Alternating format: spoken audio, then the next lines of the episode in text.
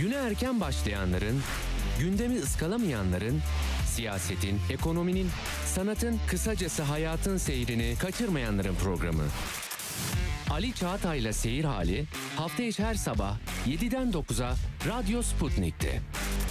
Ali Çağatay'la Seyir Hali başlıyor. Radyo Sputnik'te seyir halindesiniz. İstanbul 97.8, Ankara 96.2, İzmir 91.0, Bursa 101.4 ve Kocaeli 90.2 frekansından bizi dinleyebilirsiniz.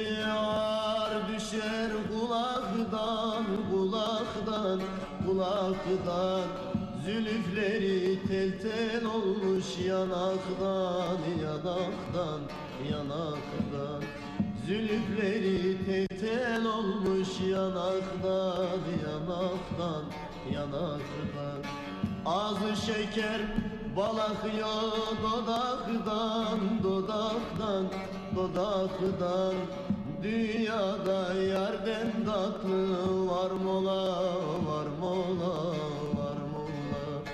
Sallanı sallanı gelen yar mola,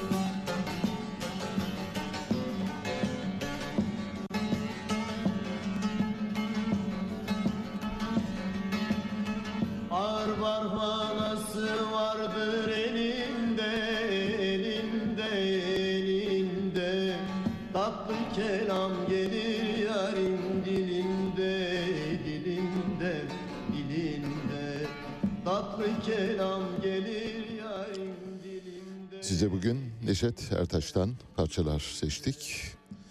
Şu anda dinlemekte olduğunuz parça Dane Dane Benleri Var Yüzünde.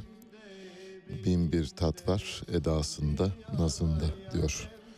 Türkler kolay aşkı sevmiyorlar. Biraz böyle naz, cilve istiyorlar. Dolayısıyla naz ve cilve olmayınca aşk aslında yetersiz addediyorlar.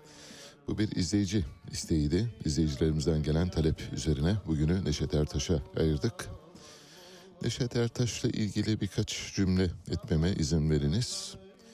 Kendisini 2012 yılında kaybettik. Bozkır'ın tezenesi.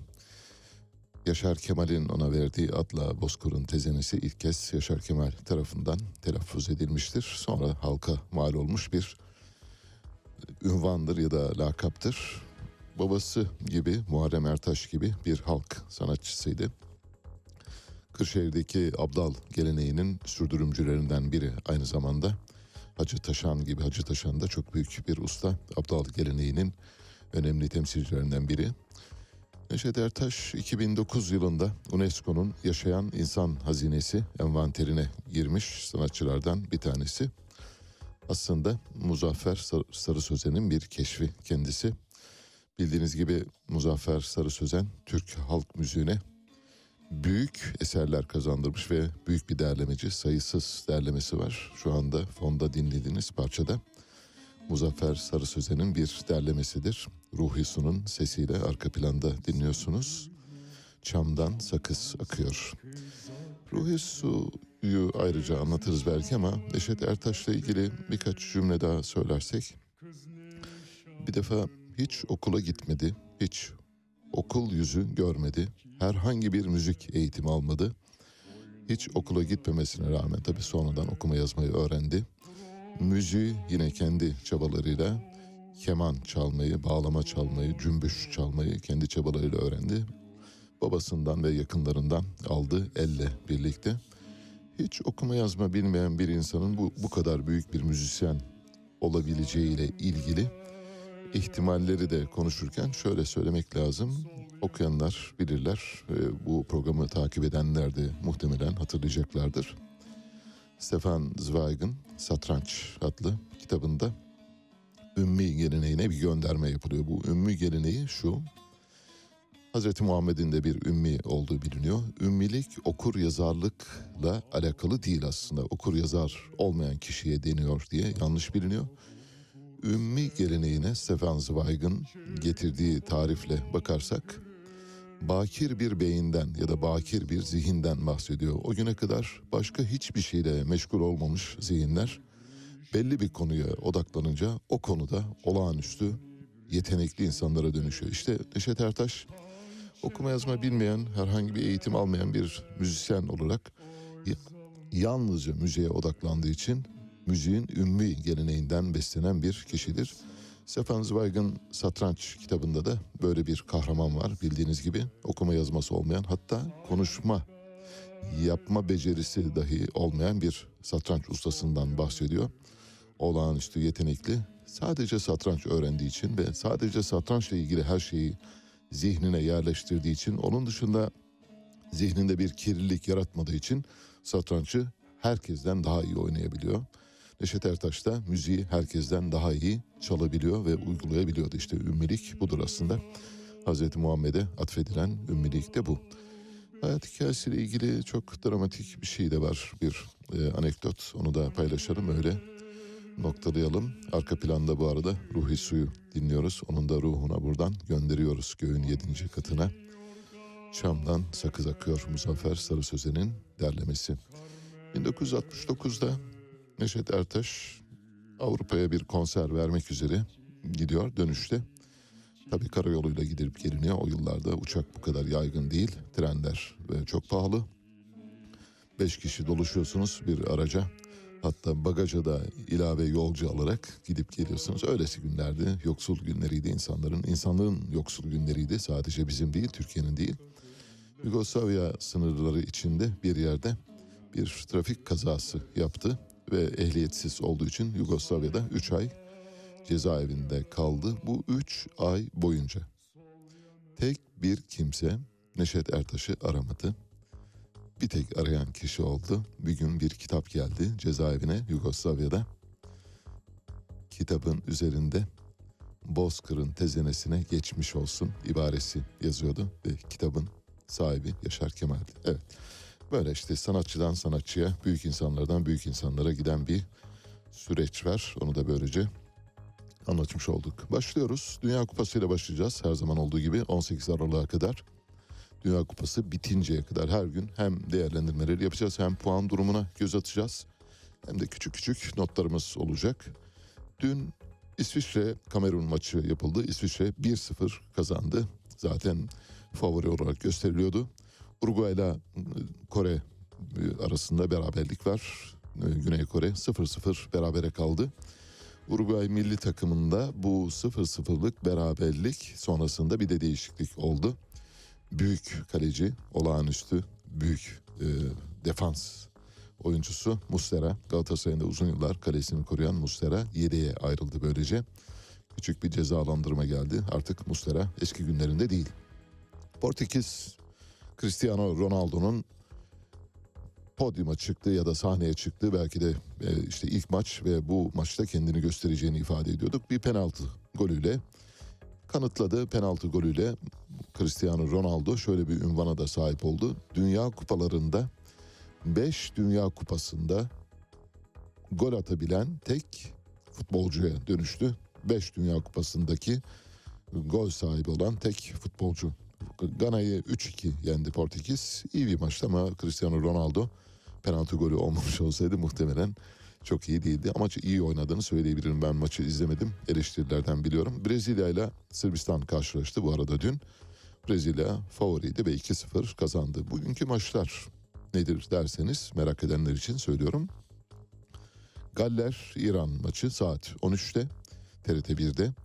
Katar e, Senegal maçı yine TRT 1'de saat 16'da.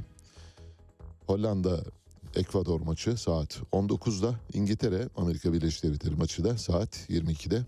Meraklılarına buradan duyurmuş olalım. Peki puan durumu nedir gruplarda? A grubunda Hollanda lider 3 puanla Hollanda'yı Ekvador takip ediyor. Bugün Katar'ın bir başka maçı var. Katar bu maçta puan alırsa ilk kez 0 puandan kurtulmuş olacak. B grubunda İngiltere liderliğini sürdürüyor. İlk grupta oynanan maçlar itibariyle söylüyoruz. İkinci sırada B grubunun e, Galler var. C grubunda Suudi Arabistan lider.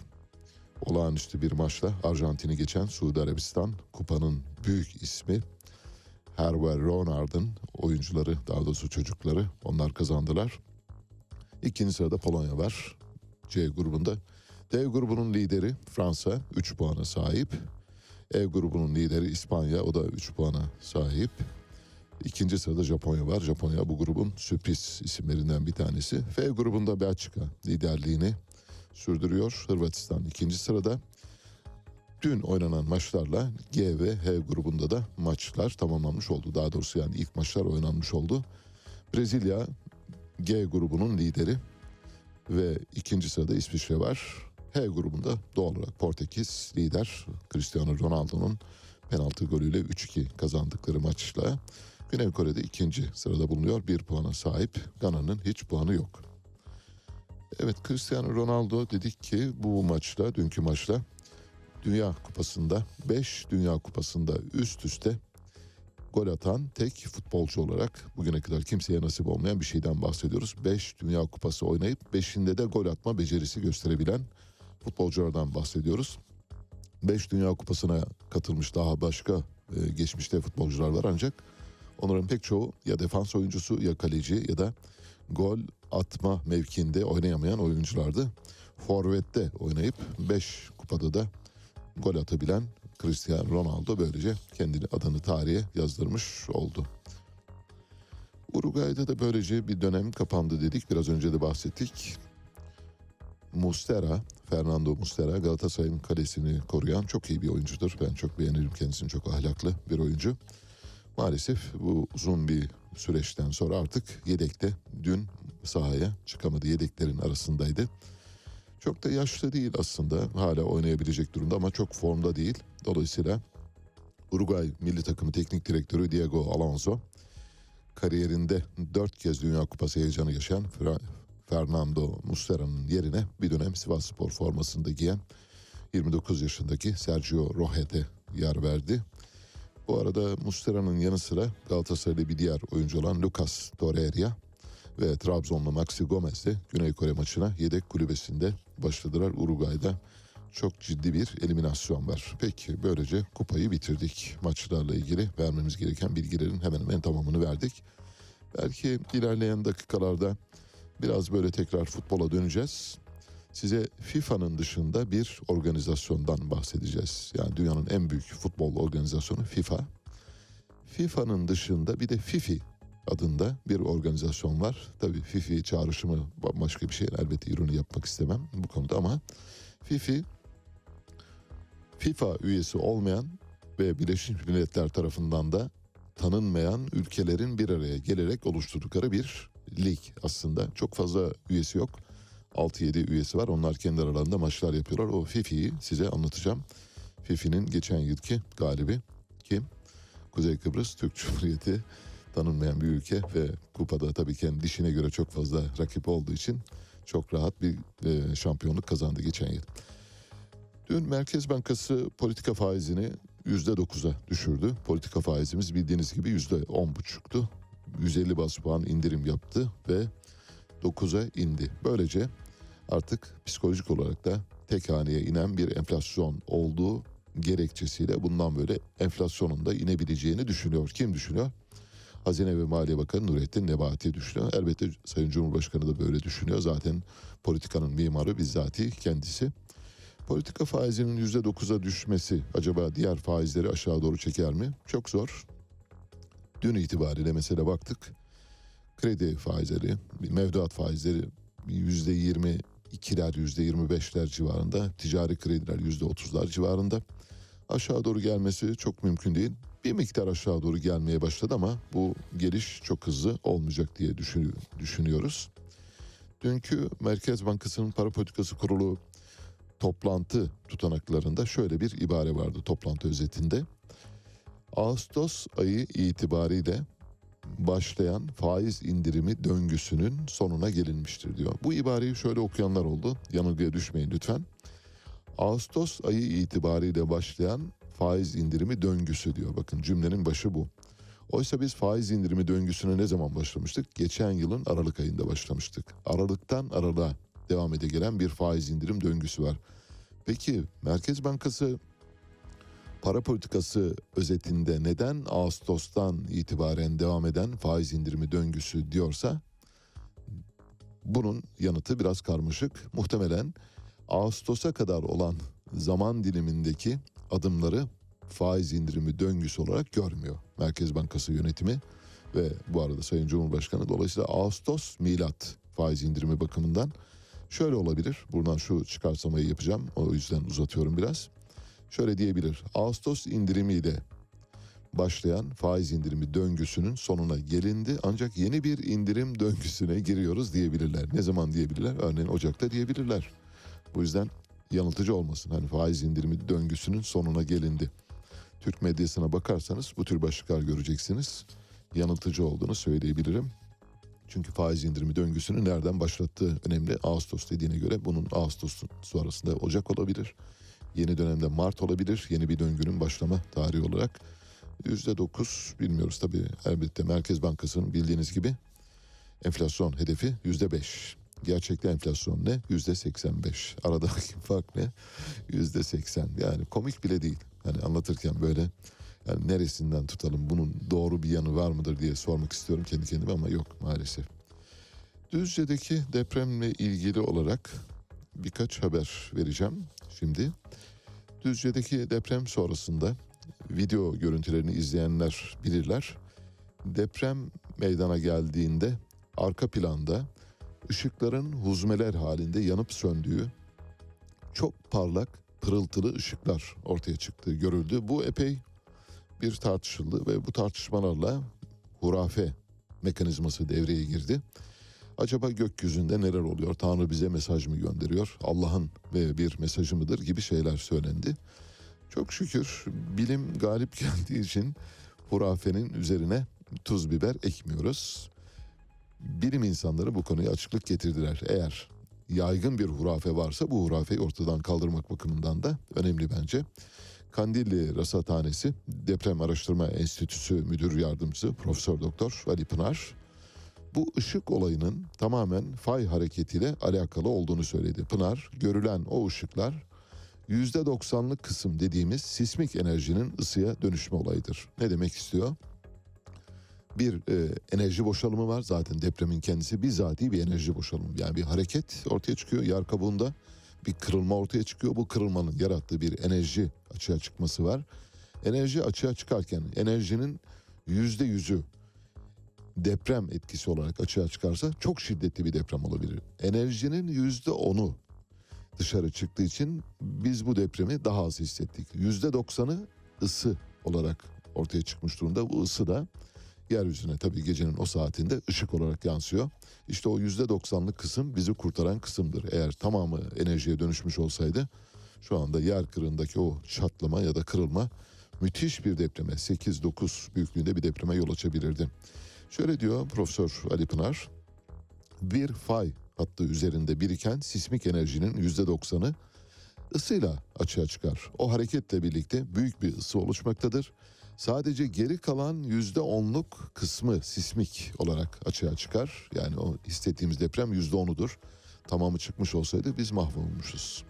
Eğer biriken enerjinin tamamı sismik dalgalara dönüşmüş olsaydı bizim bugün gördüğümüz şiddetin 10 katı şiddetli dalgalar görebilirdik diyor Ali Pınar. Fayın hareketiyle biriken enerjinin %90'ının ısıya, ısıyla ortaya çıkması faydalı bir olay olarak yorumlanabilir diyor. Görülen o ışıkların %90'lık kısmı sismik enerjinin ısıya dönüşme olayıdır diyor. Dolayısıyla cinler, periler ya da gerçeküstü bir durum yok. İlahi bir durum zaten yok eğer hurafeyle o ışıkları biliyor musunuz diye çıkıp o ışıkların yorumunu yapan bir takım aklı evvel astrologlar çıkabilir. Sakın onlara aldanmayın. Tamamen bilimsel bir tarifi var. Bilimsel bir açıklaması var. O bilimsel açıklamayı paylaşmış olduk. Böylece hurafe sisteminin mekanizmasının çalışmasına da engel olmak istiyoruz. Deprem sigortasında teminat tutarları artırıldı. Dünkü depremle birlikte resmi gazetede yayımlanan bir tebliğle zorunlu deprem sigortası kapsamında bir mesken için verilebilecek azami teminat tutarı 320 bin liradan 640 bin liraya yükseldi. Ne demek bu? Bundan böyle deprem sigortalarında size deprem sigortası yapan şirket minimum 640 bin lira ödeyecek. Zararınız her ne olursa olsun minimum zararla bile çıkmış olsanız depremden 640 bin lira ödeyecek. 320 bin liraydı bu limit. Oradan yaklaşık iki katına yakın bir artış oldu. Beşar Esad Batı hegemonya sistemini korumak için daimi olarak savaşlara ihtiyaç duyuyor diyor. Şimdi bir küçük dosya açıyoruz aslında bir dosyanın kapağını araladık. Geri kalmış ülkeler ya da üçüncü dünya ülkeleri ile gelişmiş ülkeler arasındaki ilişki biçimini tarif etmesi bakımından Beşar Esad'ın bu sözü etrafından gideceğiz. Birazdan size Gine Bissau Cumhurbaşkanı'nın bir e, paneldeki konuşmasından bir bölümü de dinleteceğiz. Gine Bissau Cumhurbaşkanı Kemar, Kamara Sisiko Embalo. Kamara Sisiko Embalo Emmanuel Macron'un da katıldığı bir toplantıda Emmanuel Macron'un gözlerinin içine bakarak siz bizi sömürmek için bunları yapıyorsunuz. Eğer sömürmekten vazgeçerseniz belki anlaşabiliriz diyor. Cesaret verici bir durum olduğunu söyleyebiliriz. İşte bu cesaret verici durumun ilk kıvılcımını Beşar Esad yaktı. Şöyle diyor. Batı hegemonya sistemini korumak için daimi savaşlara ihtiyaç duyuyor diyor. Ne demek istiyor? Batı'nın hayatta kalabilmesi için mutlak surette yeryüzünün şu ya da bu noktasında bir savaş olması gerekiyor. Bu savaş Irak'ta olabilir, Mozambik'te olabilir, Angola'da olabilir, Uruguay'da olabilir, Costa Rica'da olabilir, Kolombiya'da olabilir, her yerde olabilir. Bir tek nerede olmaz? Uygar ülkelerin topraklarında olmaz. Zaten Avrupa Birliği projesi Avrupa'nın kendi içinde yüzyıllar boyunca savaşan Avrupa'nın bir daha savaşmaması için bulunmuş bir sihirli modeldir aslında. Bu sihirli model sayesinde Avrupa kendi içinde tutunuyor. Amerika Birleşik Devletleri zaten kendi içinde tutkun vaziyette. Dünyanın geri kalan bölümünü savaştırarak onların savaşla kaybettikleri değerleri yine kendileri yerine koyarak ve karşılığında da bedelini alarak survive etmeye çalışıyorlar. Eğer bu savaşlar olmamış olsa muhtemelen Batı uygarlığı uzunca bir dönem, uzunca bir dönem sıkıntı çeker ve eski gücünü kaybeder. Belarus Başbakanı Roman Golovchenko ile konuştu. Beşar Esad bir toplantıya katıldı. Orada şöyle dedi.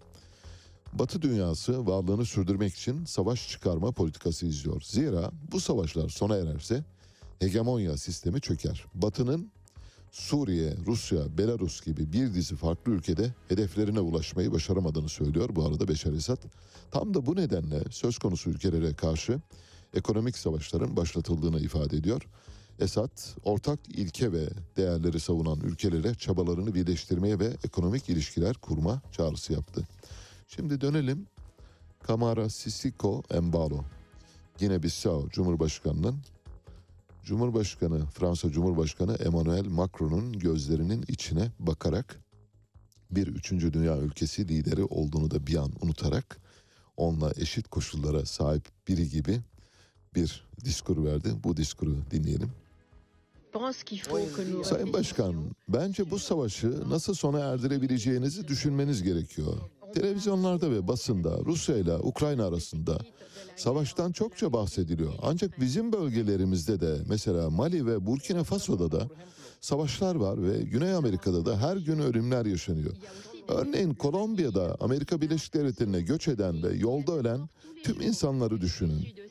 Ancak uluslararası toplum için gündemde olan tek şey Ukrayna ve Rusya arasındaki çatışma. Bu çatışma bir diyalog olması halinde çok hızlı bir şekilde sona erdirilebilir. Bölgemizde başımıza gelenlere bakarsanız Libya'da olduğu gibi her zaman bizim topraklarımızda karar verenin yine batı olduğunu görüyoruz. Afrika bizim kıtamız. Sesini duyurmanın başka bir yolu olduğunda örneğin Kaddafi örneğinde olduğu gibi kimse bunu duymuyor.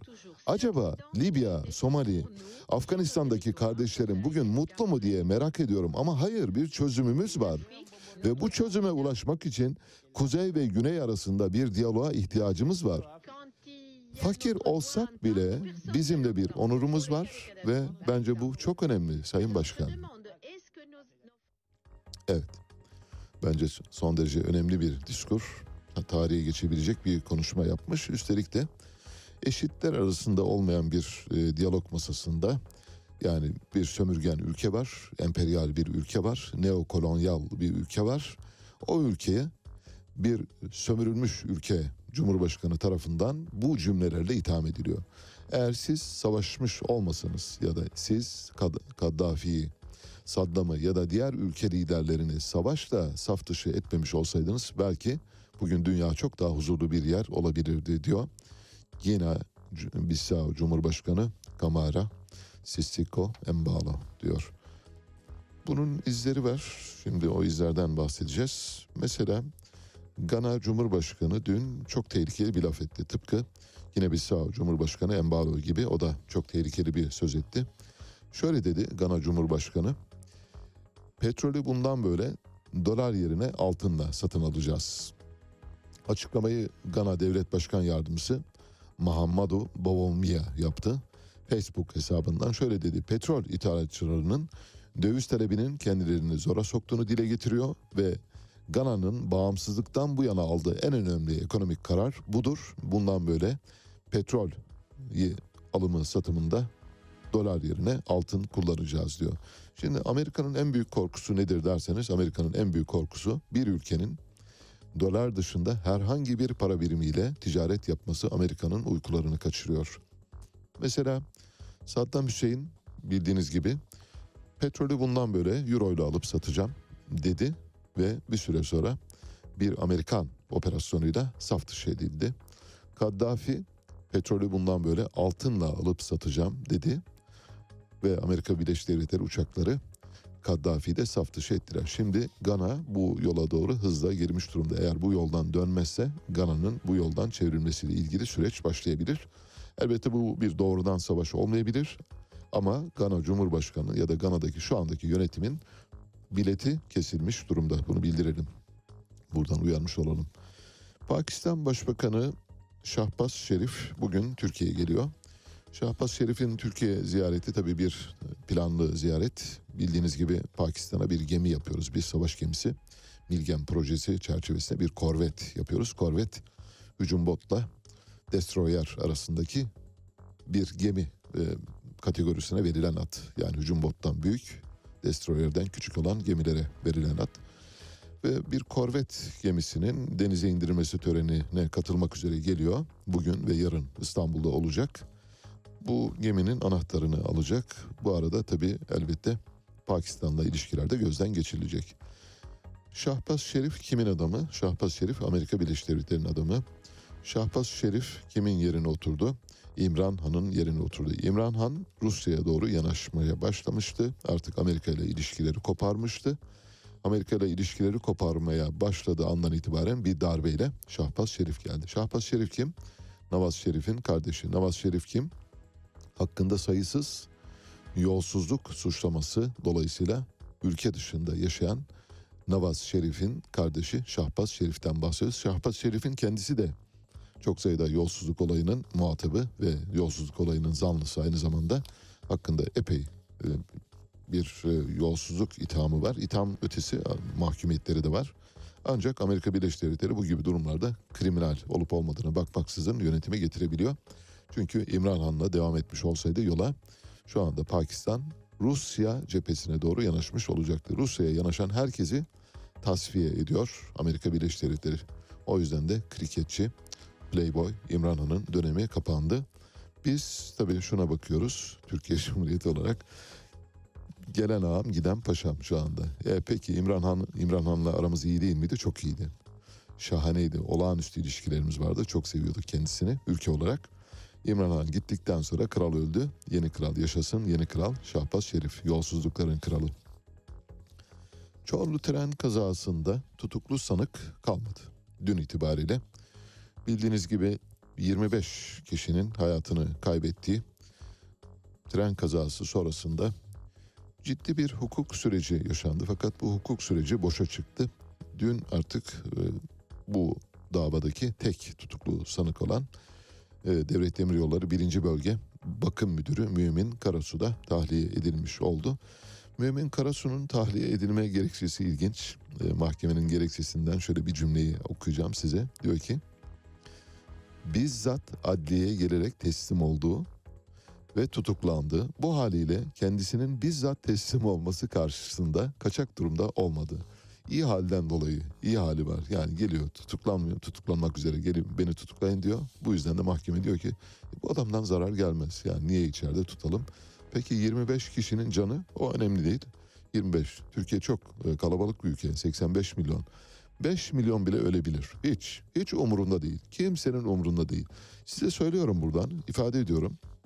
Türkiye'de meydana gelen trafik kazaları, Türkiye'de meydana gelen maden kazaları, Türkiye'de gelen meydana gelen iş kazaları, Türkiye'deki büyük saldırılar, büyük suikastler, büyük operasyonlar, büyük bombalama olaylarında ölenler ölüyor sadece. Kalanlar öyle yollarına devam ediyorlar. O yüzden burada olduğu gibi biz bunun örneğini nerede görmüştük? Tutuklu sanık kalmayan bir dava daha var. Hatırlıyor musunuz? Var mı Onurcuğum? Hatırladığın dava var mı? Tutuklu sanık kalmayan bir dava. Böyle çok sayıda insanın hayatını kaybettiği. Soma, Soma maden kazasında da şu anda tutuklu sanık yok. Ne oldu? 301 kişi öldü. Peki bu 301 kişi kendi kendine mi öldü? Yani intihar mı ettiler? Yok. Çorlu tren kazası, çok özür diliyorum. Çorlu tren kazasında 25 kişi öldü. Orada bir sorun mu var mı? Yok.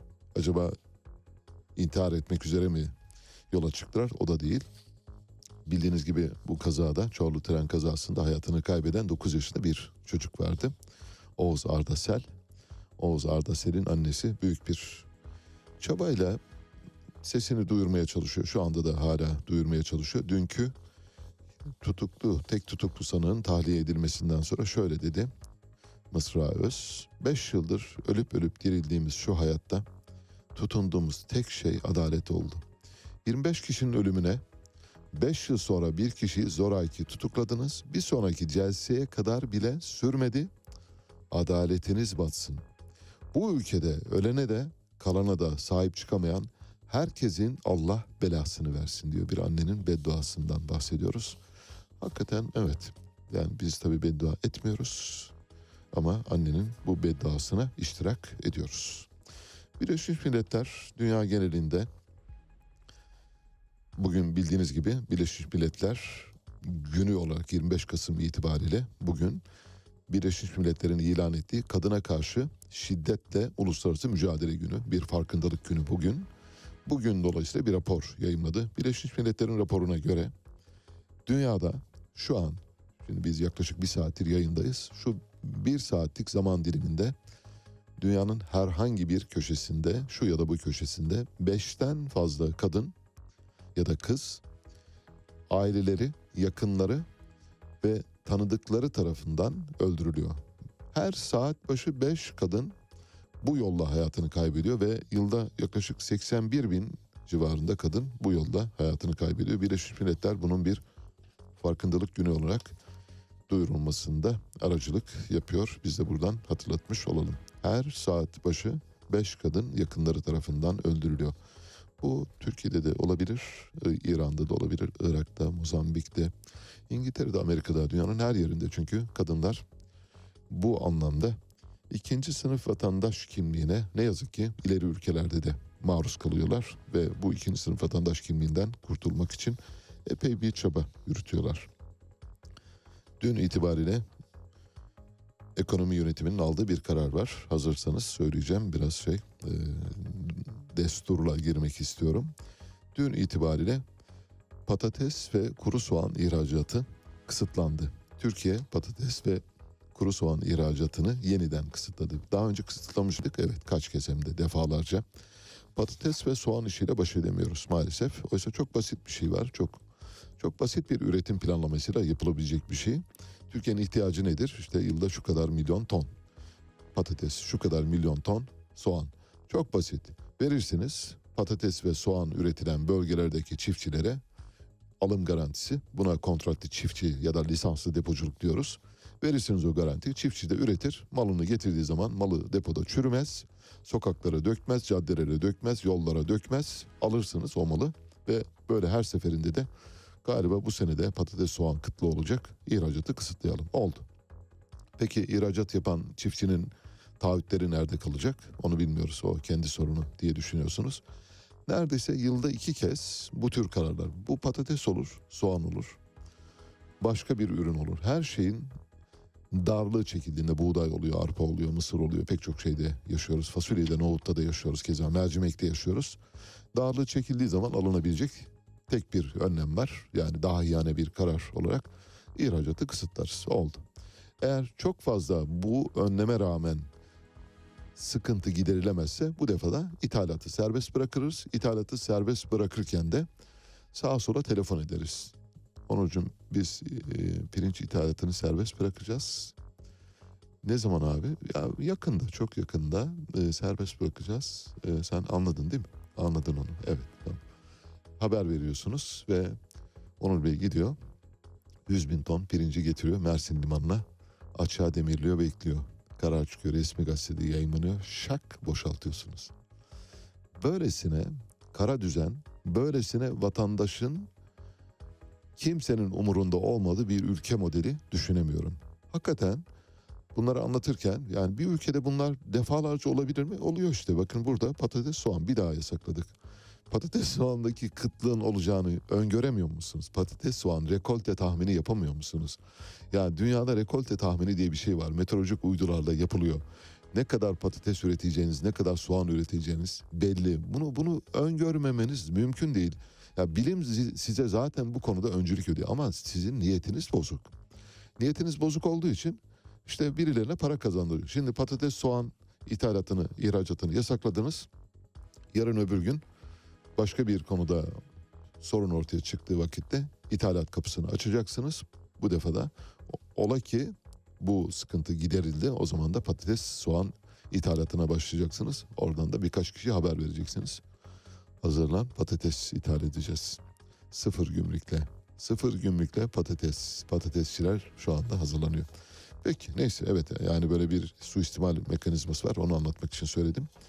İçişleri Bakanlığı dün şöyle bir duyuru yayınladı. Emniyet Genel Müdürlüğü daha doğrusu İçişleri Bakanlığı'nı izam eder, ederek yayınladı. Okuyacağım ve yorumunu size bırakacağım.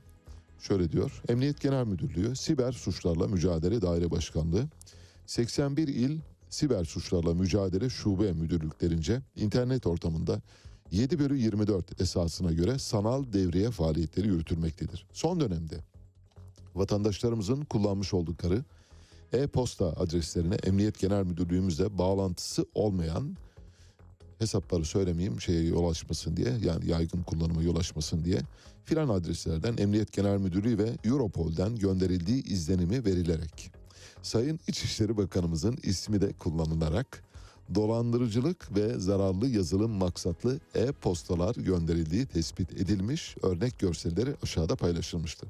Vatandaşlarımızın kullanmış oldukları e-posta adreslerine gelen bu tarz iletilerin içeriğindeki linkleri açması ve ekinde bulunan dosyaları indirmesi halinde maddi manevi zarara uğrama riski oluşabileceğinden bu tarz içeriklere itibar edilmemesi önemli arz edilmektedir. Türk Polis Teşkilatı olarak suç ve suçlularla mücadelemizi her alanda sürdürdüğümüz gibi sanal ortamda da sürdürmeye devam edeceğiz. Bu haberdeki özellikle neden okuduk ya da neden duyurduk? Vallahi iş geliyor Süleyman Soylu'ya dayanıyor. Yani Süleyman Soylu'nun adı kullanılarak yolsuzluk yapılıyor ve dolandırıcılık şebekesi var. Bir yere geliyor dayanıyor. Bilmiyoruz hani sebebinin neden oraya dayandığını da bilmiyoruz ama o yüzden yayınlanmış. Yani orada çünkü öznesi o Süleyman Soylu. AK Parti Kocaeli Milletvekili Emine Zeybey'in eşi eski savcı kendisi Faruk Sarıoğlu uyuşturucu dosyasında rüşvet verilmesine aracılık etmekten 2 yıl 6 ay hapis cezası aldı. Nasıl? Savcısınız, bir uyuşturucu dosyası geliyor önünüze, rüşvet alıyorsunuz ve uyuşturucuya yol veriyorsun. Hadi oğlum yürü diyorsunuz oradan. Yürü arkana bakma diyorsunuz. Emine Zeybey'in tabii ki doğal olarak kimle fotoğrafı çıkmış olabilir onucum yan yana. Bravo evet Süleyman Soylu'yla bütün sabıkalılarla ve bütün sabıkalı yakınlarıyla ve müstakbel sabıkalılarla fotoğrafı tek fotoğraf olan tek kişiden bahsediyoruz Süleyman Soylu. Şimdi dün bir yeniden değerleme oranı ile ilgili tartışma var. Biliyorsunuz yeniden değerleme oranı 1 Ocak itibariyle yürürlüğe giriyor her yıl. Yeniden değerleme oranı nedir? Bunu enflasyonla karıştıranlar var. Orada tabii e, ekonomi yönetimine haksızlık olmaması bakımından. Çünkü yanlış biliniyor. Yanlış bilinen şeyleri de düzeltmek gerekiyor. Hani böyle vur obalıya olmasın diye bu düzeltmeyi yapayım ben. Ekonomi medyasında da bu yanlış yapılıyor maalesef. Şöyle diyor mesela bir e, site dün şöyle bir paylaşımda bulunmuş. O paylaşımı okuyacağım. Ondan sonra size işin doğrusunu anlatmaya çalışacağım. Hani diyor enflasyon yüzde 85'ti. Hazine ve Maliye Bakanlığı 2023 yılında vergi, ceza, harç, tarife ve benzeri kalemlere ilişkin yeniden değerleme oranını yüzde 122 olarak açıkladı. Ne demek istiyor? Bunu yazan bir ekonomist bu arada bunu söyleyeyim. Yani enflasyon 85 neden yeniden değerleme oranı yüzde 122 diyor. Hani yüzde yüzde 85'lik enflasyon varsa o zaman yeniden değerleme oranında yüzde 122 değil yüzde 85 olması gerekir diyor. Şimdi ikisi ayrı şey. Elmalarla armutları karıştırmayalım. Yeniden değerleme oranı teknik bir kavramdır. Bu teknik kavramın hesabı da şöyle yapılır. Yeniden değerleme oranı her yıl Ekim ayında yapılır. Ekim'den Ekim'e, bir gerideki Ekim'e yani bu yılın Ekim ayından bir önceki yılın Ekim ayına kadar üretici fiyat endeksi aylık ortalamalarından elde edilen bir rakamdır bu. Üretici fiyat endeksindeki aylık ortalamaları topluyorsunuz ortaya yüzde 122 çıkıyor. Tüketici fiyat endeksi esas alınmış olsaydı bu dediğiniz doğru olabilirdi. Yani o zaman yüzde 85 olurdu. Ancak yeniden değerleme oranı yıllardır böyle yapılıyor. Bugüne özgü bir şey değil. Türkiye'ye özgü bir şey değil ayrıca onu da söyleyeyim. Üretici fiyat endeksi üzerinden geriye doğru yapılır ve onun ortalaması alınır. Or, or, or, ortalamadan çıkan sonuç da budur. Yüzde 122. Böyle kamuoyunu yanıltmak için hani enflasyon 85'ti peki bu yüzde 122 nedir diye yazan böyle kerameti kendinden menkul bir takım ekonomi yazar çizerlerine buradan duyurmuş olalım. Doğrusunu paylaşmak lazım. Öyle hani hükümete vuralım. Vur abalıya. Öyle, öyle bir şey olamaz. Doğrusunu öğrenmek lazım. Doğrusunu öğrenirseniz yanlışı yapmaktan kendinizi alıkoyabilirsiniz. Şahane bir karar var şimdi önümde. Bildiğiniz gibi biz bu kararın aynı zamanda hamisiyiz. Bir, bir aşı var.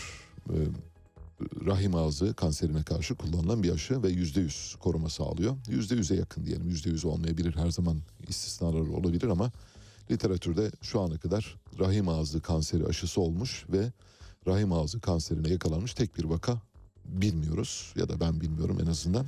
Bu yüzden çok koruyucu bir aşı. Bu koruyucu aşının Türkiye'de de ücretsiz olmasıyla ilgili bir kampanya yürüttük. Buna ilişkin iki yayın yaptık ve bu yayınlar akabinde Sağlık Bakanlığı ve elbette e, Maliye Bakanlığı devreye girerek evet bundan böyle rahim ağzı kanseri aşısı yaptıranlara devlet ücretini ödeyecektir dedi. Ancak bu bir mahkeme kararıyla oldu maalesef. Gönül isterdi ki bununla ilgili bir kanun olsun ve kadınlar da kendilerini haklarını bilerek gidip bu aşıyı yaptırsınlar. Rahim ağzı kanserinin önemi şu. Bir defa Türkiye'de rahim ağzı kanserlerinin başlangıç yaşı 9'a kadar inebiliyor. Yani ilk blue çağına, erken blue çağına kadar inebiliyor. Bu bakımdan çok tehlikeli. İleri yaşlarda da olabiliyor ama daha çok genç yaştaki kadınları etkileyen bir hastalık. O sebeple bu aşının BMAL ücretsiz olarak bütün kadınlara en az iki doz olarak uygulanması gerekirken devletimiz, yüce devletimiz buna yanaşmıyor. Şimdi dün bir hukuk mahkeme, bir mahkeme kararı çıktı. Mahkeme kararıyla artık yani kanun çıkmasına da gerek yok. Bundan sonra kanun çıkarsanız da çıkarmasanız da hiç fark etmez. Çünkü yargı kararları herkesi bağlar. Ankara 16. İdare Mahkemesi müthiş bir karar. Vallahi ben hayranlığımı gizleyemeyeceğim maalesef. Ya maalesef değil mi? Böylesi kararlara alışkın olmadığımız için maalesef diyorum. Ankara 16. İdare Mahkemesi'nin çok saygın hakimleri adlarını da analım. Başkan Ali Ün, üye Adem Yavuz ve diğer üye Ahmet Eray Pınar. Üç mahkeme üyesinin oy birliğiyle verdiği karar çerçevesinde bundan böyle kadınlara buradan duyuralım. Eğer rahim ağzı kanseri aşısı olmak istiyorsanız gidin herhangi bir kliniğe, herhangi bir eczaneye rahim ağzı kanseri aşısını alın, iki doz yaptırın ve parasını da gidin devletten takır takır alırsınız, alacaksınız. Karar burada çünkü. Kararı yazarken hakimler iyi bir bilir kişiye başvurmuşlar ve bilir kişinin kararını da mahkeme tutanağına geçirmişler. Bu bilirkişi kararının mahkeme tutanağına geçen bölümünü okuyacağım. Çok iyi yazılmış, iyi bir bilirkişi raporu bu. Şöyle diyor, esasa ilişkin olarak. Rahim ağzı kanseri aşısı ile ilgili sunulan bilgi ve belgelere göre insan papiloma virüsünün çoğunlukla cinsel temas yoluyla bulaşan bir virüs olduğu ve belirli tiplerinin cinsel yolla bulaşması sonrası kadınlarda rahim ağzı yani serviks kanserinin gelişme riskinin olduğu bu virüsün ayrıca vulva, vajen, anüs, penis ve ağız boşluğu kanserine de neden olduğu. Şimdi mesela bu benim de bilmediğim bir bilgiydi. Bu bakımdan çok önemli. Yani sadece rahim ağzı kanserine yol açmıyor HPV virüsü. Aynı zamanda vulva, vajen, anüs, penis ve ağız boşluğu kanserine de yol açabiliyor. Bir yani cinsel yolla e, gerçekleştirilen bütün eylemleri konu alan, bütün organları kapsayan bir hastalıktan bahsediyoruz. Cinsel aktiviteye konu olan bütün organları tehdit eden bir e, virüsten bahsediyoruz. Bu bakımdan. Bugün öğrendiğim için bu kararla yani bir mahkeme kararından bunu öğrenmek de çok tuhaf tabii ama işte öğreniyoruz işte öğrenmenin yaşı yok. Şöyle diyor, en çok kanser yapan tiplerine karşı geliştirilen aşıların mevcut olduğu Dünya Sağlık Örgütü'nün rahim ağzı kanserine karşı 9-13 yaşlarındaki kız çocuklara aşı yapılmasını önerdiği anlaşılmaktadır mahkeme kararı. Rahim ağzı kanserinin Dünya Sağlık Örgütü tarafından önlenebilen bir ölüm nedeni olarak tanımlandığı bilinmektedir. Bu hastalık için tüm dünyada tarama yapılması, her ülkenin kendi kontrol mekanizmasını oluşturması önerilmektedir. Dünya Sağlık Örgütü'nün 2020 verilerine göre serviks kanseri dünya genelinde kadınlar arasında en yaygın izlenen dördüncü kanser türü iken Türkiye'de dokuzuncu sıklıkta izlenen kadın kanseridir. Ayrıca HPV virüsünün serviks kanseriyle ilişkisi kanıtlanmış olup serviks kanserli hastaların %99.9'unda olumlu sonuç vermektedir diyor. Ben de biraz önce dedim %100 değildir diye. Mahkeme kararı da beni doğruluyor. Evet bir kez daha hatırlatmış olalım. Rahim ağzı kanseri sadece kadınları rahim ağzı kanserinden dolayı değil bu virüs aynı zamanda vulvada, vajende, anüste, peniste ve ağız boşluğu kanserlerinde de etkili oluyor. Bu yüzden çok önemli ve tabii elbette bulaşıcı ve taşıyıcılık kadınlarda olduğu için kadınların öncelikle bu aşı olması lazım. Kadınlar korununca erkeklerin de zaten doğal olarak korunmuş olması söz konusu. Peki böylece birinci saatin sonuna geldik. Birazdan Mehtap Yeni Doğan saat başı haberlerle karşınızda olacak. Size bugün Neşet Ertaş'tan Bozkır'ın tezenesi Neşet Ertaş'tan parçalar seçtik. Neredesin sen? Bilen şiveli nazlım Gönlüm hep seni arıyor Neredesin sen Tatlı dillim güler yüzlüm Ey ceylan gözlüm Gönlüm hep seni arıyor Neredesin sen Neredesin sen? Tatlı dillim güler yüzlüm Ey ceylan gözlüm. Gönlüm hep seni arıyor. Neredesin sen? Neredesin sen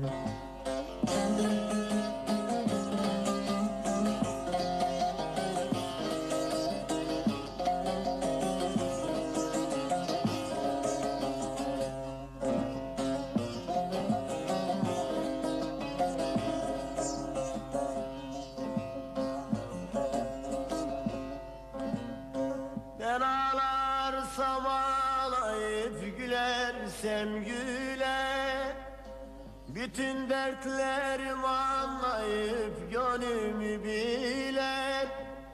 Sanki kalbimi bilerek yüzüme güler. Gönlüm hep seni arıyor. Neredesin sen? Neredesin sen Sanki kalbimi bilerek yüzüme gülen Gönlüm hep seni arıyor. Neredesin sen? Neredesin sen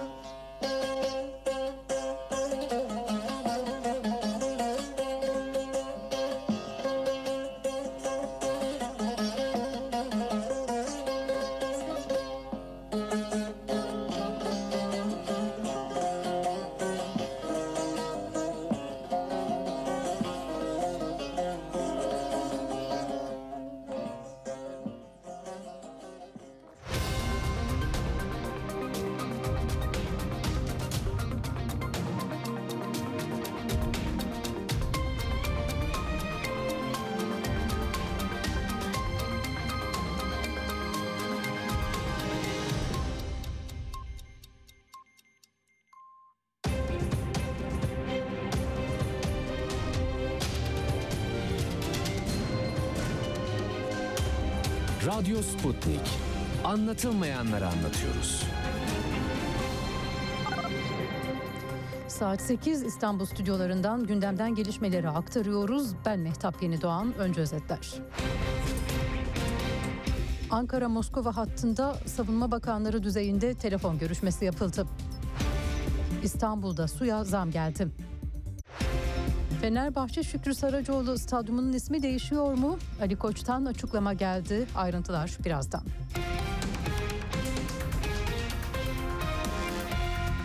Düzce'de meydana gelen 5.9 büyüklüğündeki depremin ardından bakanların bölgedeki inceleme ve çalışmaları sürüyor. İçişleri Bakanı Süleyman Soylu'yla Çevre ve Şehircilik Bakanı Murat Kurum deprem bölgesinde yapılan çalışmalara ilişkin açıklama yaptı. Soylu depremzedelere yapılacak yardımlar hakkında bilgi verdi.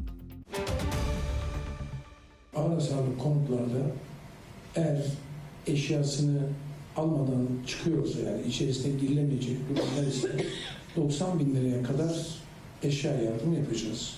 Aynı zamanda 30 bin liraya kadar da kira yardımı ve taşıma yardımı gerçekleştireceğiz ağır hasarlı konutlarda. Eğer ağır hasarlı konutlarda kiracılar varsa burada da 15 bin liraya kadar taşıma yardım gerçekleştireceğiz. Konteynere geçiyorsa geçme maliyeti olarak da onlar da 15 bin lira bir yardımda ağır hasarlı konutlarda bulunulacak. Kurumda hasar tespit çalışmaları hakkında bilgi verdi. Hasar tespit çalışmaları %70 oranında tamamlandı. Hemen yıkılacak bina sayısı 71 dedi. Kurum 134 de bağımsız bölümün acilen yıkılacağını söyledi. %70'e yakını Düzce genelinde hasar tespitlerin yapılmış oldu ve Düzce genelinde acil yıkılacak ve ağır hasarlı 71 bina 134 bağımsız bölüm tespit edildi.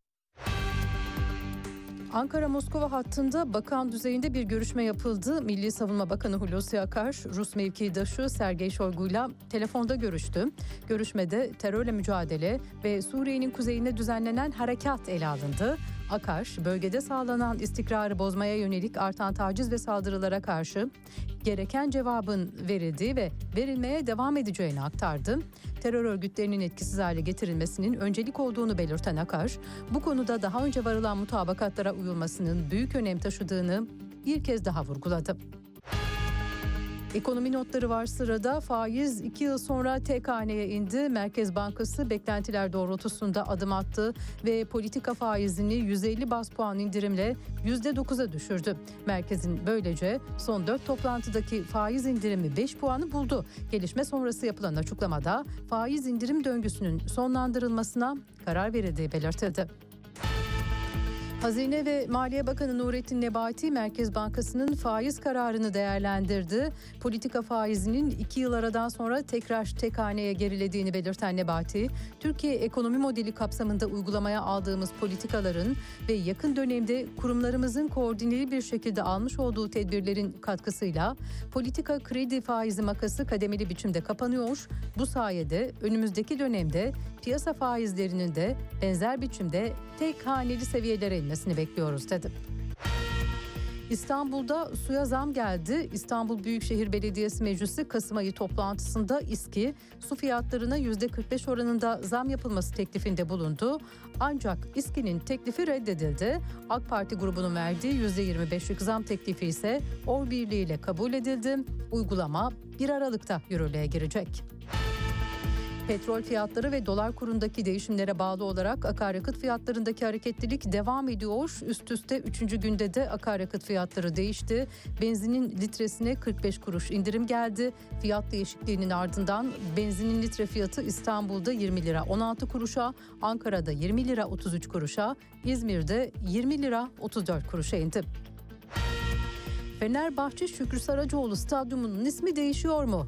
1907 Fenerbahçe Derneği Başkanı Rıfat Perahya, Cumhuriyet'in 100. yılında Şükrü Saracoğlu Spor Kompleksi Ülker Stadyumu'nun isminin Atatürk Stadyumu olmasını talep etti. Başkan Ali Koç, stat ismi yönetim kararıyla değişir, biz de bunu yaparız, talebin sonuna kadar arkasındayız dedi.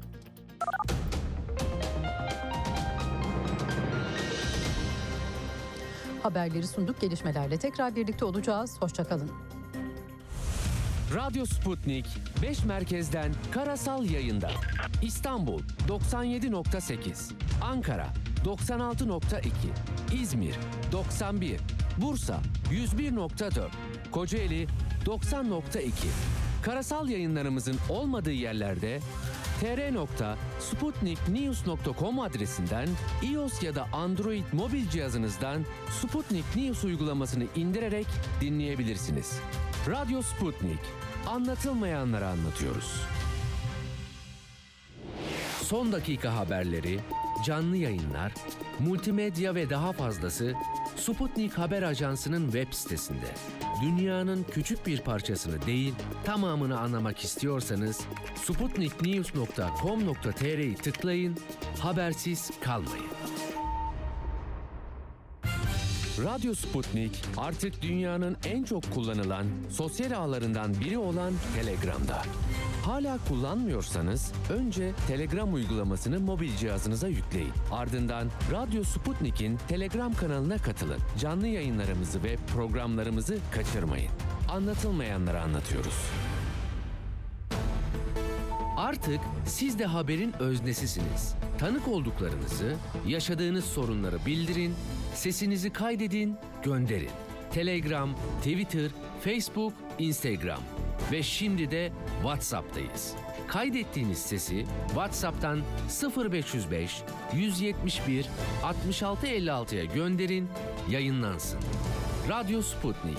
Çok sesli haber radyosu. Güne erken başlayanların, gündemi ıskalamayanların, siyasetin, ekonominin, sanatın, kısacası hayatın seyrini kaçırmayanların programı. Ali Çağatay'la Seyir Hali hafta içi her sabah 7'den 9'a Radyo Sputnik'te.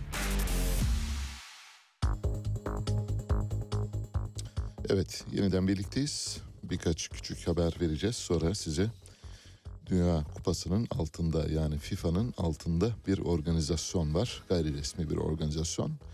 FIFA'nın küçüğü FIFI organizasyonunu anlatacağız. FIFI'ye üye ülkelerin maçlarını da anlatacağız elbette. Çünkü onlar da sonuçta ülke.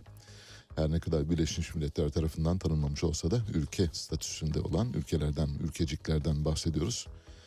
Tarım Orman Bakanlığı görevinden affını istedikten sonra Albaraka Türk yönetimine giren Bekir Pakdemirli bankanın dün yapılan genel kurulunda yönetim kurulu başkan vekilliğine atandı.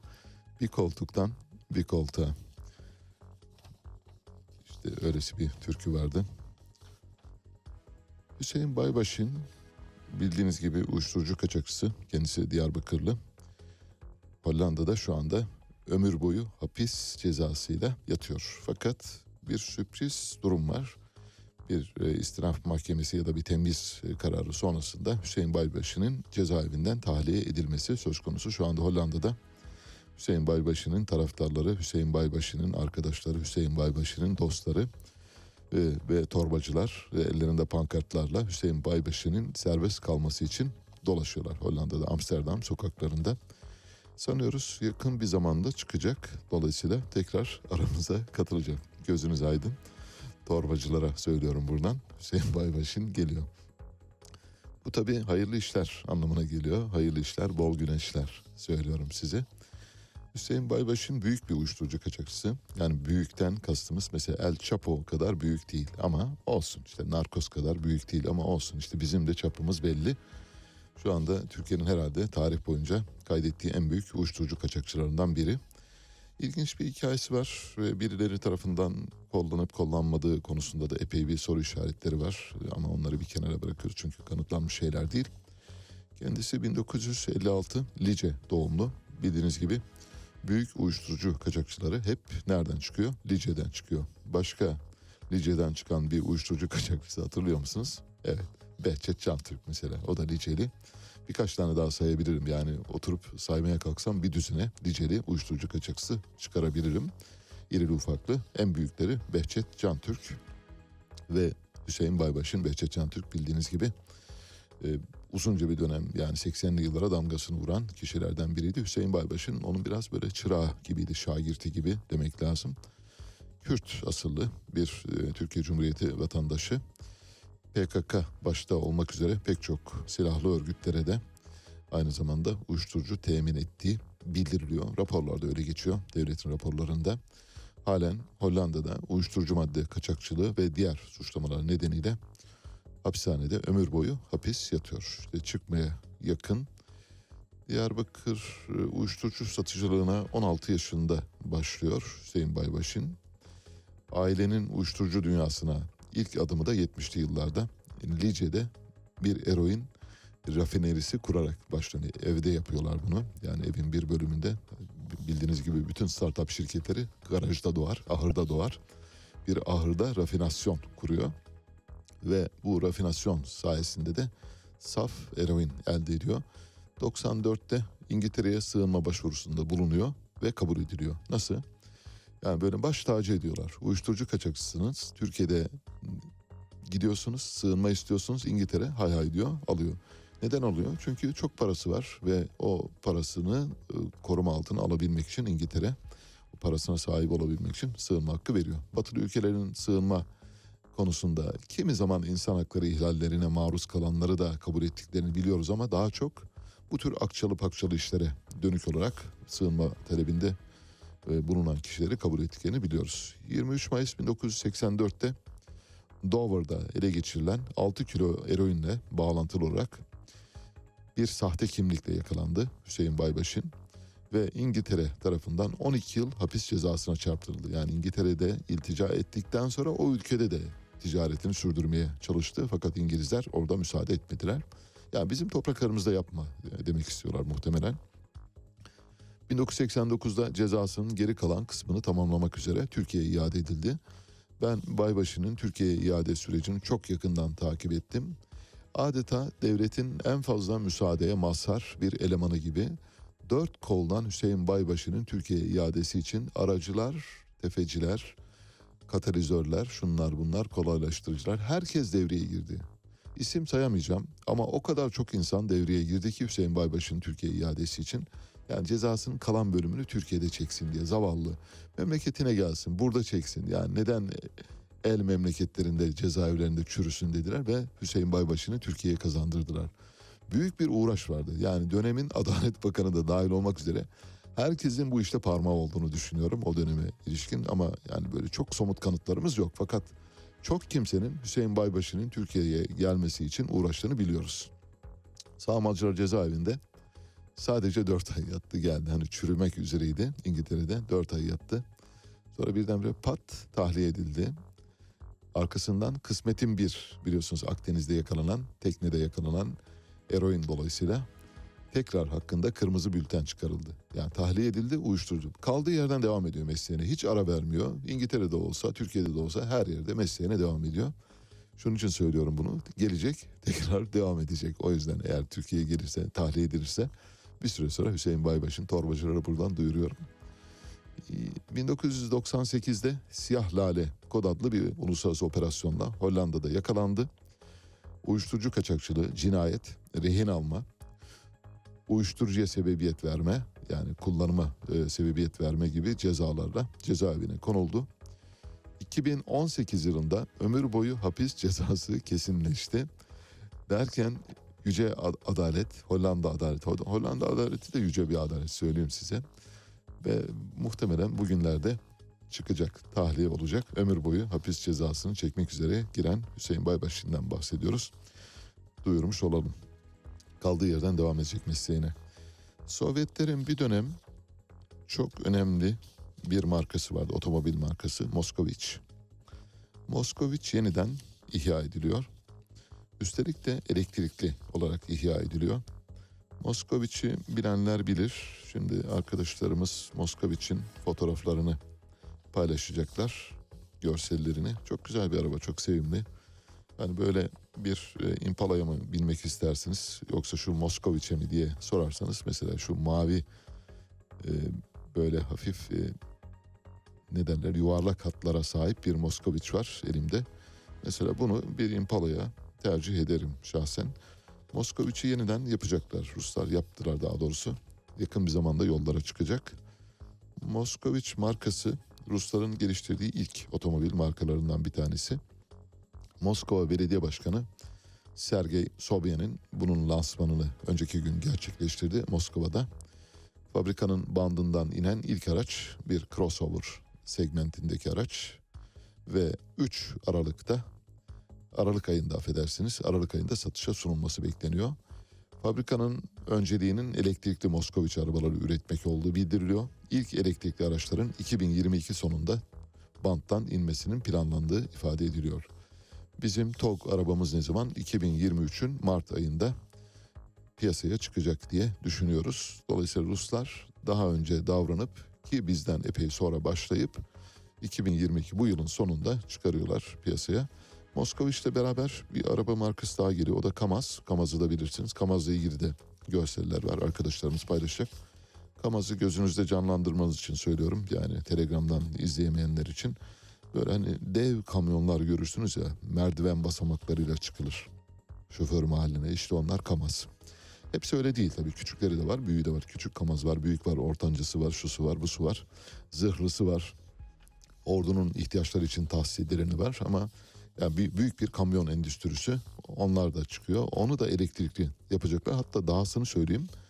Kamaz'ı otonom yapacaklar. Şoförsüz e, oto, Kamaz kamyonları üretecekler. E, elektrikli ve otonom olacak. Ve çok hızlı taşıma yapacağı tahmin ediliyor. Moskoviç'le ilgili ve Kamaz'la ilgili birkaç cümle söyleyeyim öyle kapatalım. Rusların bu yeni teknolojik atılımıyla ilgili Sovyetler merkezi, Rusya merkezi bir otomotiv şirketiydi Moskoviç. Moskovalı anlamına geliyor biraz önce söylediğim gibi.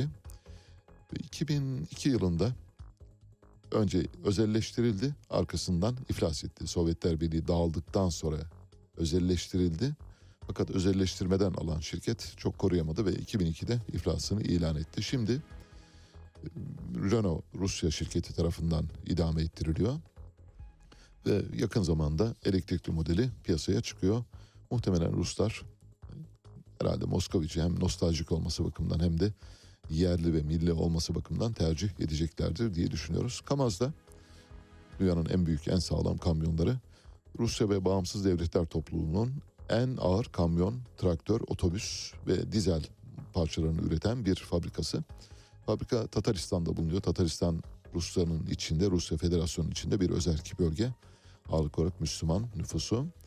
Ee, ağır kamyon üretiminde Kamaz dünyanın önde gelen 10 şirketinden biriydi. Şu anda yeniden bu ünvanını kazanmaya çalışıyor. Kamazları bir bölümü Belarus'ta üretiliyor. Eğer otomobil fuarlarına ya da kamyon ağır taşıt fuarlarına giderseniz oralarda gördüğünüz böyle şoför mahalline 8-10 basamaklı merdivenle çıkılan kamyonlar varsa bu kamyonların %90'ını Belarus üretiyor. %90 bakınız rakamı veriyorum %90 şu anlama geliyor.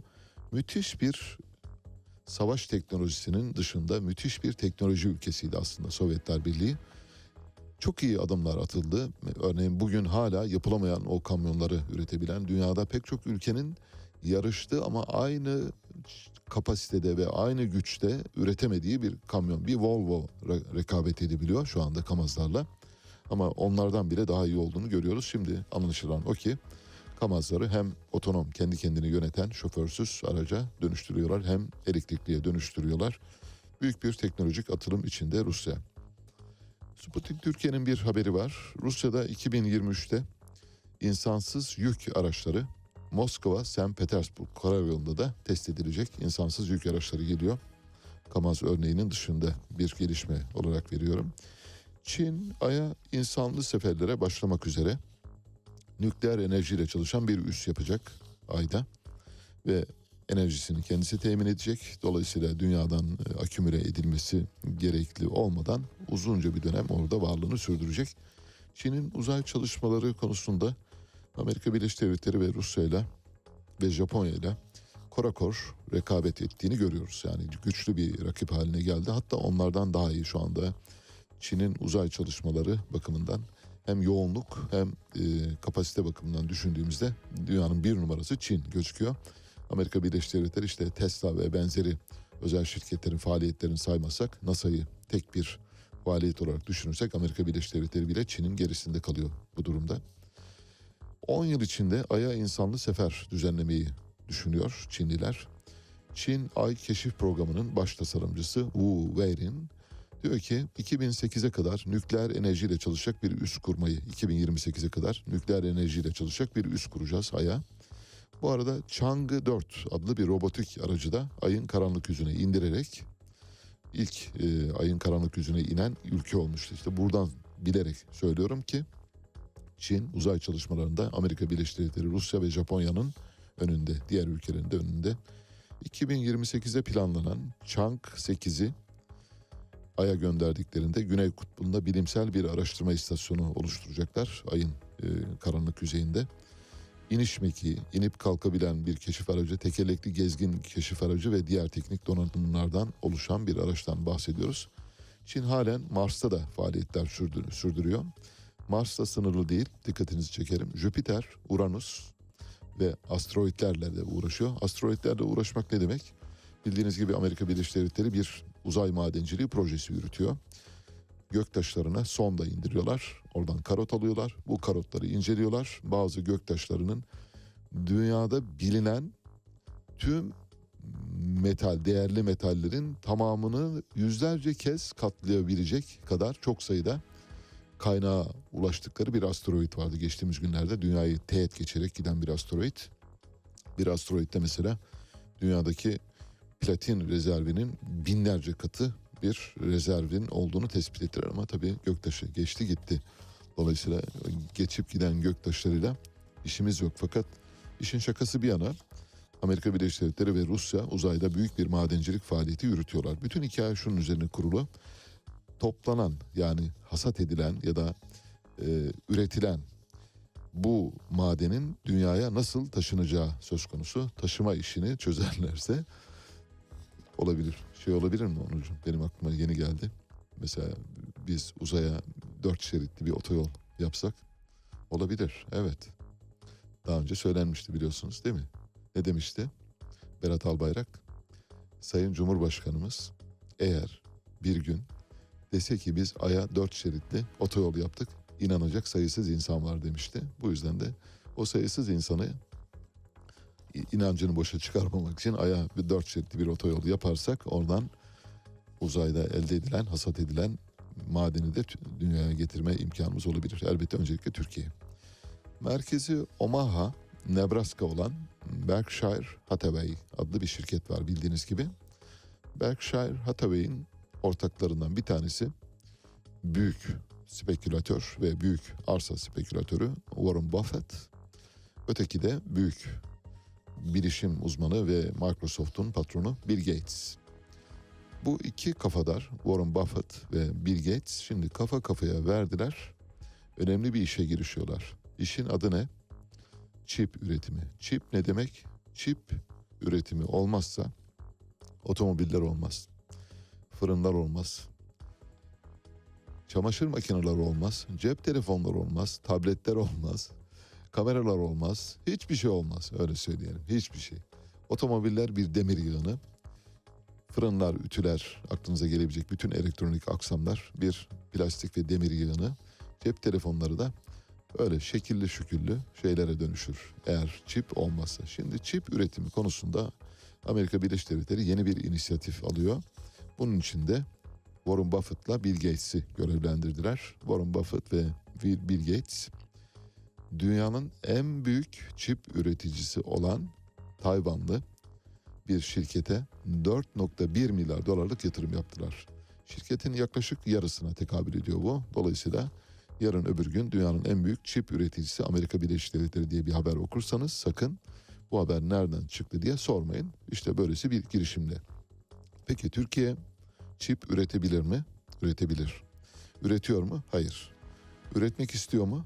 Evet. Neden üretmiyor? Bilmiyoruz.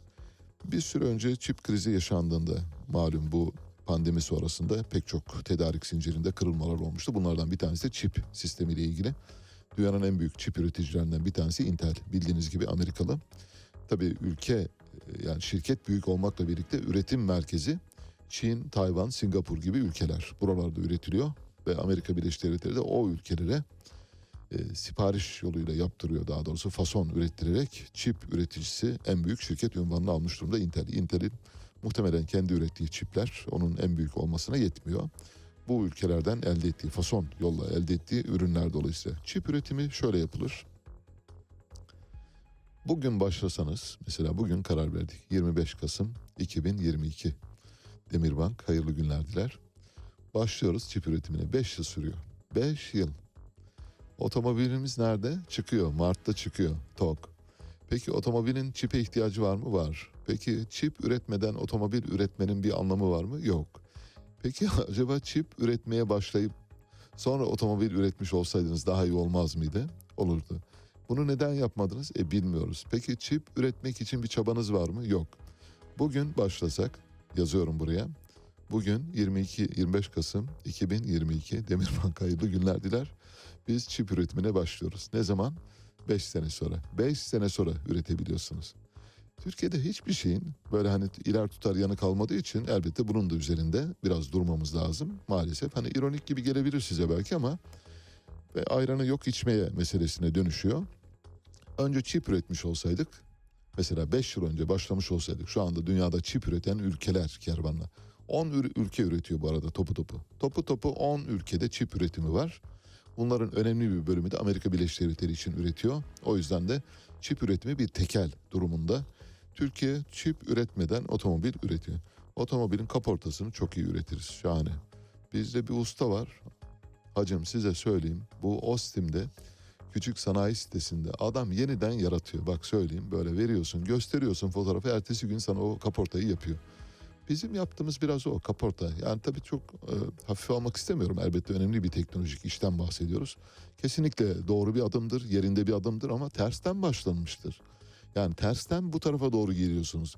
Bu taraftan o tarafa doğru gitmeniz gerekirken tersten devam ediyorsunuz. Çip üretmeye başlamış olsaydınız şu anda otomobili de çok iyi üretirdiniz. Her şeyi çok iyi üretirdiniz. Bütün sistemlerinizi çok iyi kurabilirdiniz. İHA'larınızı, SİHA'larınızı, yerli uçağınızı, yerli helikopterinizi, yerli tankınızı, yerli zırhlı aracınızı, her şeyinizi mükemmel ve tekamül etmiş biçimde üretme imkanınız olabilir. Ama onu yapmıyorsunuz çünkü iş kolay. Önemli olan ne? Kamuoyuna mesaj vermek. Aya dört şeritli yol yapmak. Bütün hikaye bunun üzerine kurulu. Bir fotoğraf var paylaşacağım. Arkadaşlarımıza gösterirse bir e, spor salonundan, fitness salonundan çekilmiş bir fotoğraf. İki takkeli, cübbeli e, beyefendi bir e, fitness salonuna girmişler. Fitness salonunda böyle garip garip onlara bakan gençler var. Eşofmanlar içinde işte birisi elleri cebinde böyle hafif yan bakıyor. Yani yani ya Allah'ınızı severseniz ya sabah sabah o kadar derdimiz var ki bir de sizi dinlemeyelim falan dercesine bakıyor. Arka planda sarı eşofmanlı bir beyefendi var. O da ellerini göğsünde dolamış daha doğrusu e, kavuşturmuş öyle bakıyor. Bir başkası gayet böyle kayıtsız bir şekilde bakıyor. Birazdan giderler bunlar merak etme dercesine bakıyor. Bir, bir başkası ama çalışıyor o arka planda e, halteri indirip kaldırıyor yapmaya devam ediyor. Fotoğraf şu bir grup e, tebliğci bildiğiniz gibi İslam dini bir tebliğ dinidir. İslam'da zorlama yoktur. Gidersiniz tebliğ edersiniz. Girmişler fitness salonuna. Demişler ki çocuklar gençler biliyor musunuz bu fitness'ın kökeni ne? Çocuklar sormuşlar nedir abi demişler. Fitneden geliyor demişler. Fitness'ın kökeni fitne. Nasıl? Bunun başka bir örneğini hatırlıyor musunuz? Ben hatırlıyorum. Söyleyeyim size. Kadir Mısıroğlu bildiğiniz gibi Shakespeare bir Türktür ve Müslümandır demişti. Çünkü adı Şehpir'dir. Şehpir. Şehpir'den Shakespeare'e geliyor. Evet fitness fitneden geliyor. Katılıyorum yüzde yüz doğru. Yani sentaks ve semantik olarak ve etno bu etno, etno budonolog olarak söylüyorum. Evet doğru. Fitness fitneden geliyor. Fitne yuvalarına gitmeyiniz. Kuzey Kore lideri Kim Jong-un'un bir kız kardeşi var. Kim Jong-un'un kız kardeşi Kim Yo-jong. Kim Yo-jong önceki gün Amerika'ya bir papara verdi. Dedi ki Birleşmiş Milletler'deki girişiminiz nedeniyle sizi uyarıyorum dedi ama çok böyle ağza alınmayacak laflar etti. Çok hoş bir kadın bu arada fotoğrafı var arkadaşlarımız paylaşırlarsa göreceksiniz. Kim Yo Jong. Kim Yo Jong Amerika'ya şöyle seslendi. Havlayan köpek Amerika ölümcül bir güvenlik kriziyle yüzleşmek zorunda kalacaksınız dedi. Amerika'yı tehdit ediyor. Kim Yo Jong. Şöyle dedi. Amerika Kuzey Kore'yi ne kadar çaresizce silahlandırmaya çalışırsa çalışsın ülkemiz nefsi müdafaa hakkından asla mahrum kalmayacaktır. Ne kadar Kuzey Kore karşıtı eylemlerde bulunursa bulunsunlar o kadar ölümcül bir güvenlik kriziyle karşı karşıya kalacağını unutmasınlar dedi. Geçen pazar günü yapılan Birleşmiş Milletler Genel Kurulu toplantısı Kuzey Kore'nin cuma günü gerçekleştirdiği kıtalar arası balistik füze denemesi karşıtı bir gündemle toplanmıştı. Ona da Kim Jong-un değil kardeşi Kim Yo-jong yanıt verdi. Böylesine muhatap bile almıyor Birleşmiş Milletleri öyle söyleyelim. Hani diyor ki arıyor Jong diyor şu adamlara bir cevap versene diyor. O da diyor ki havlayan köpek. Amerika'ya sesleniyor. Havlayan köpek. Vallahi bilmiyorum çok komik. Yani bana çok hakikaten ironik geldiği için söylüyorum. Eğleniyor Kuzey Kore. Bence de eğlensin, eğlenmeye devam etsin. Ama büyük bir tehdit gücü oluşturdu ortada. Nükleer tehdit öyle sıradan bir tehdit değil. Yani nükleer tehdit başka bir şeye benzemiyor. Mesela finansal tehditten kat be kat daha büyüktür. Yani çok paranız olabilir biz sizi boğarız. varlığımızda derseniz ülke ondan tedirgin olabilir ama nükleer silahlarım var dediğiniz zaman orada duruyor. Bölük dur diyorsunuz. Dur bir dakika bekle diyorsunuz. Hatırlarsanız Rusya ile NATO arasındaki bu kriz başladığında yaptırımlar henüz devreye girerken Vladimir Putin şöyle demişti. Amerika Birleşik Devletleri'ne, NATO'ya ve dahi Avrupa'ya ve dahi tüm Rusya karşıtlarına şöyle seslenmişti. Demişti ki baktım ben sizin silahlarınız bizden fazla saydım. Toplarınız fazla, tanklarınız fazla, uçaklarınız da bizden fazla, askeriniz de bizden fazla. Her şeyiniz bizden çok. Baktım evet. Bizden güçlüsünüz ben bunu gördüm. Ama dedi bizim nükleer silahlarımız sizden fazla biliyor musunuz? Bunun farkında mısınız dedi. Ben de baktım hakikaten.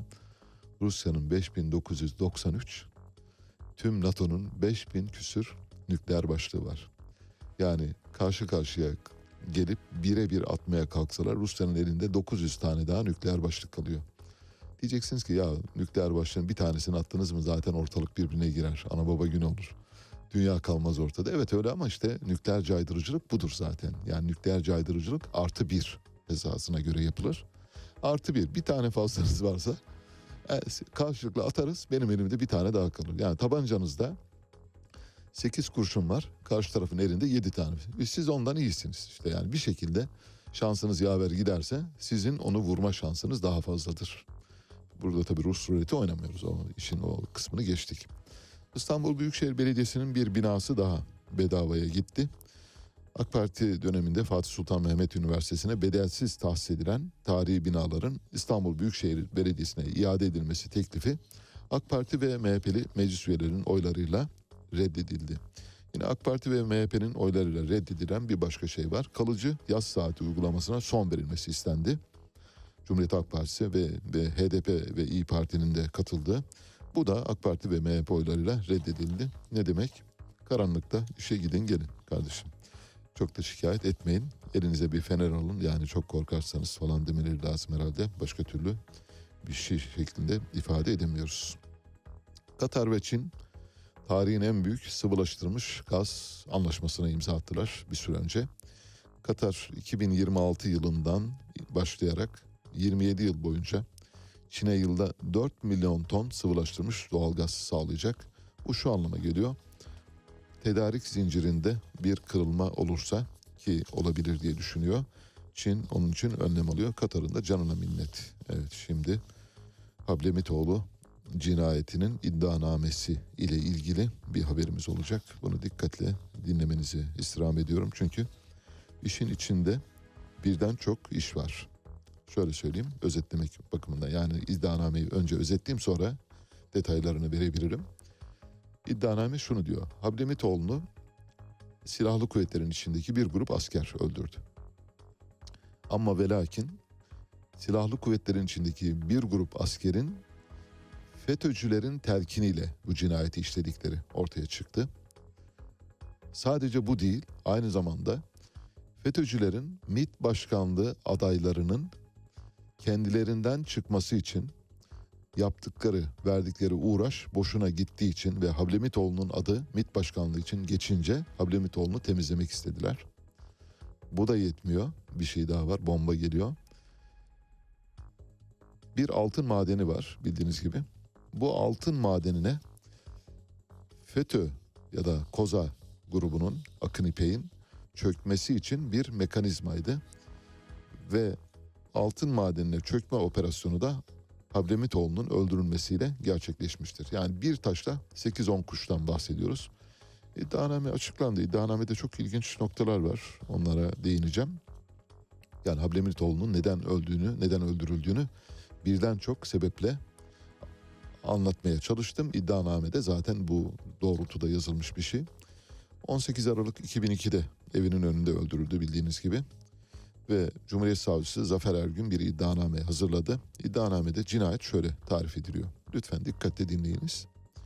O dönem Gülen cemaatine ilişkin suçlamalarıyla dikkati üzerine çeken Hablemitoğlu, katıldığı televizyon programlarında cemaatin özellikle kamu kurumlarına sızmaya çalıştığını ve devletin önlem alması gerektiğini söylüyor. Hablemitoğlu'nun tespitleri o dönem Ankara Devlet Güvenlik Mahkemesi'nde yargılanan Fethullah Gülen dava dosyasına da girdi. Bu gelişmeden rahatsız olan Mustafa Özcan, Mustafa Özcan kim? Fethullah Gülen'in iki numaralı adamı. Hablemitoğlu'nun önünün kesilmesi için Enver Altaylı ile irtibata geçti. Enver Altaylı kim? Milliyetçi Hareket Partisi'nin Alparslan Türkeş döneminde Avrupa sorumlusu, Avrupa komiseri. Şu anda da FETÖ'den dolayı içeride yatıyor. FETÖ'deki suçlamalar dolayısıyla içeride yatıyor. Enver Altaylı da Hablemitoğlu ile görüşmek için dönemin Sağlık Bakanı Halil Şıvgın'a ulaştı.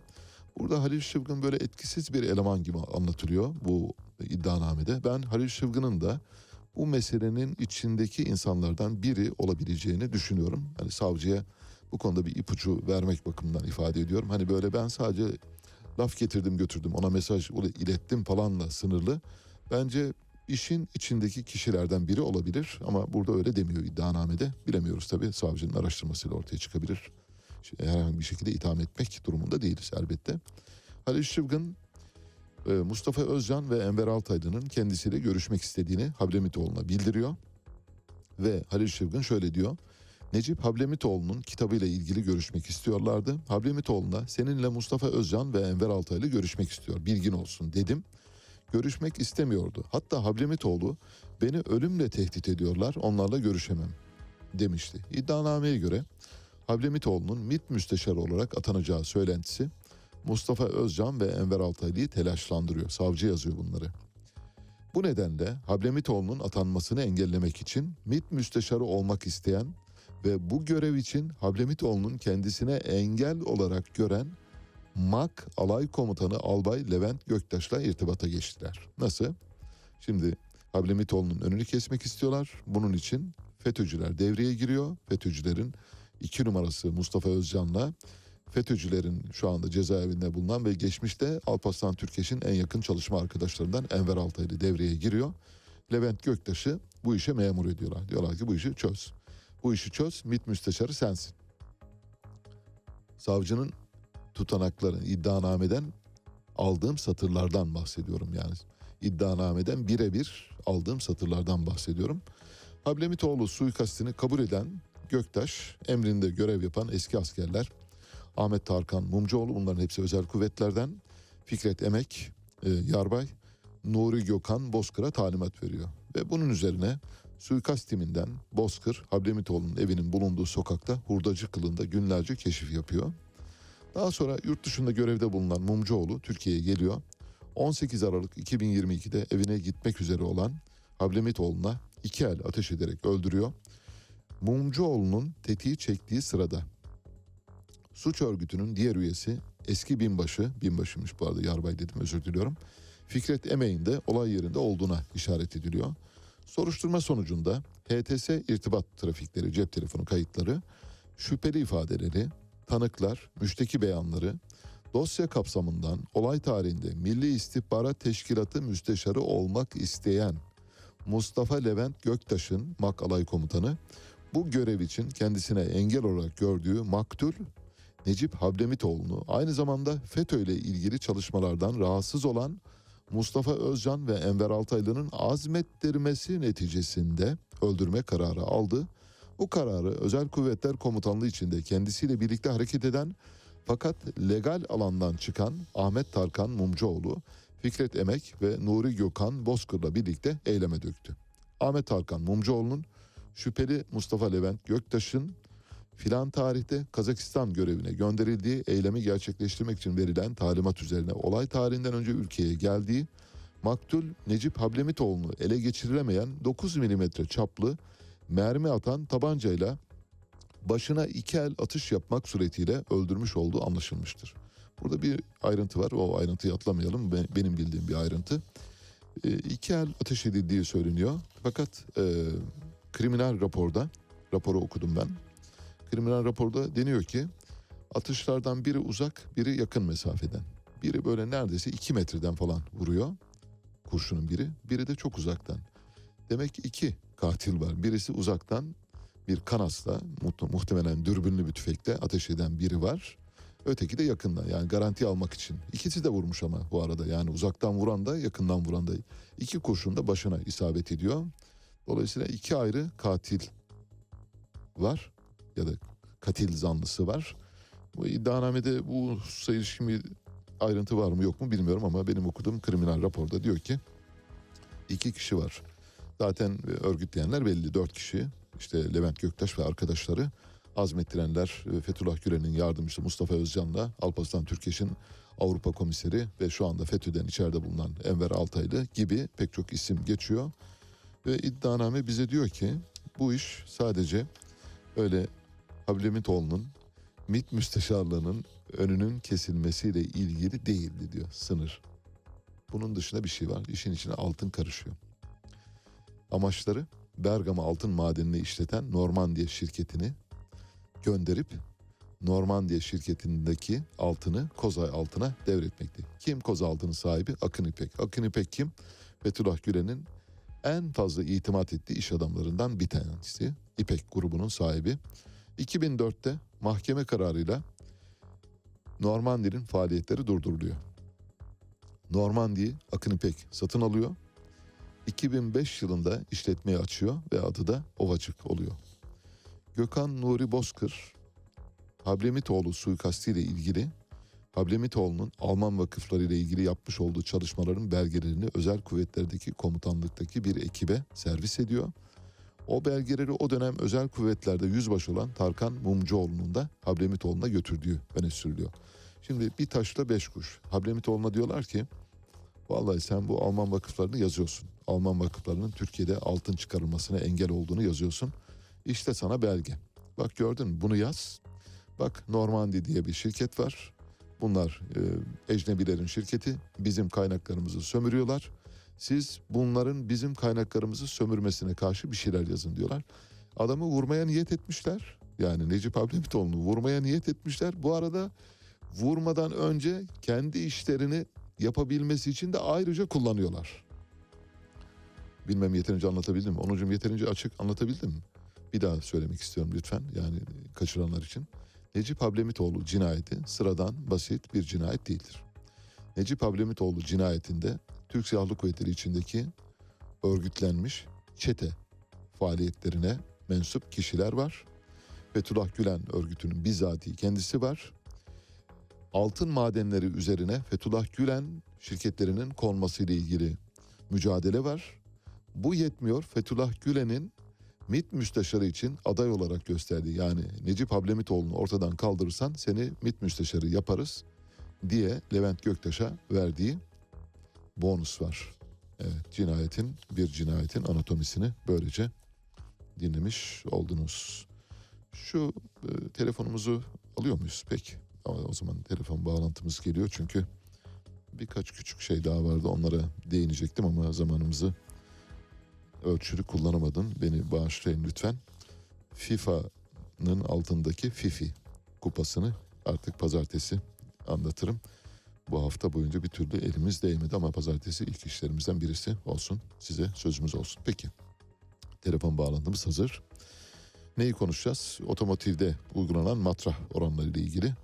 Matrah e, düzenlemesinin 1 Aralık'ta yapılması bekleniyordu. Ancak Cumhurbaşkanlığı kararıyla bildiğiniz gibi önceki gün gece yarısı bir kararnameyle matrah uygulaması hayatımıza girdi.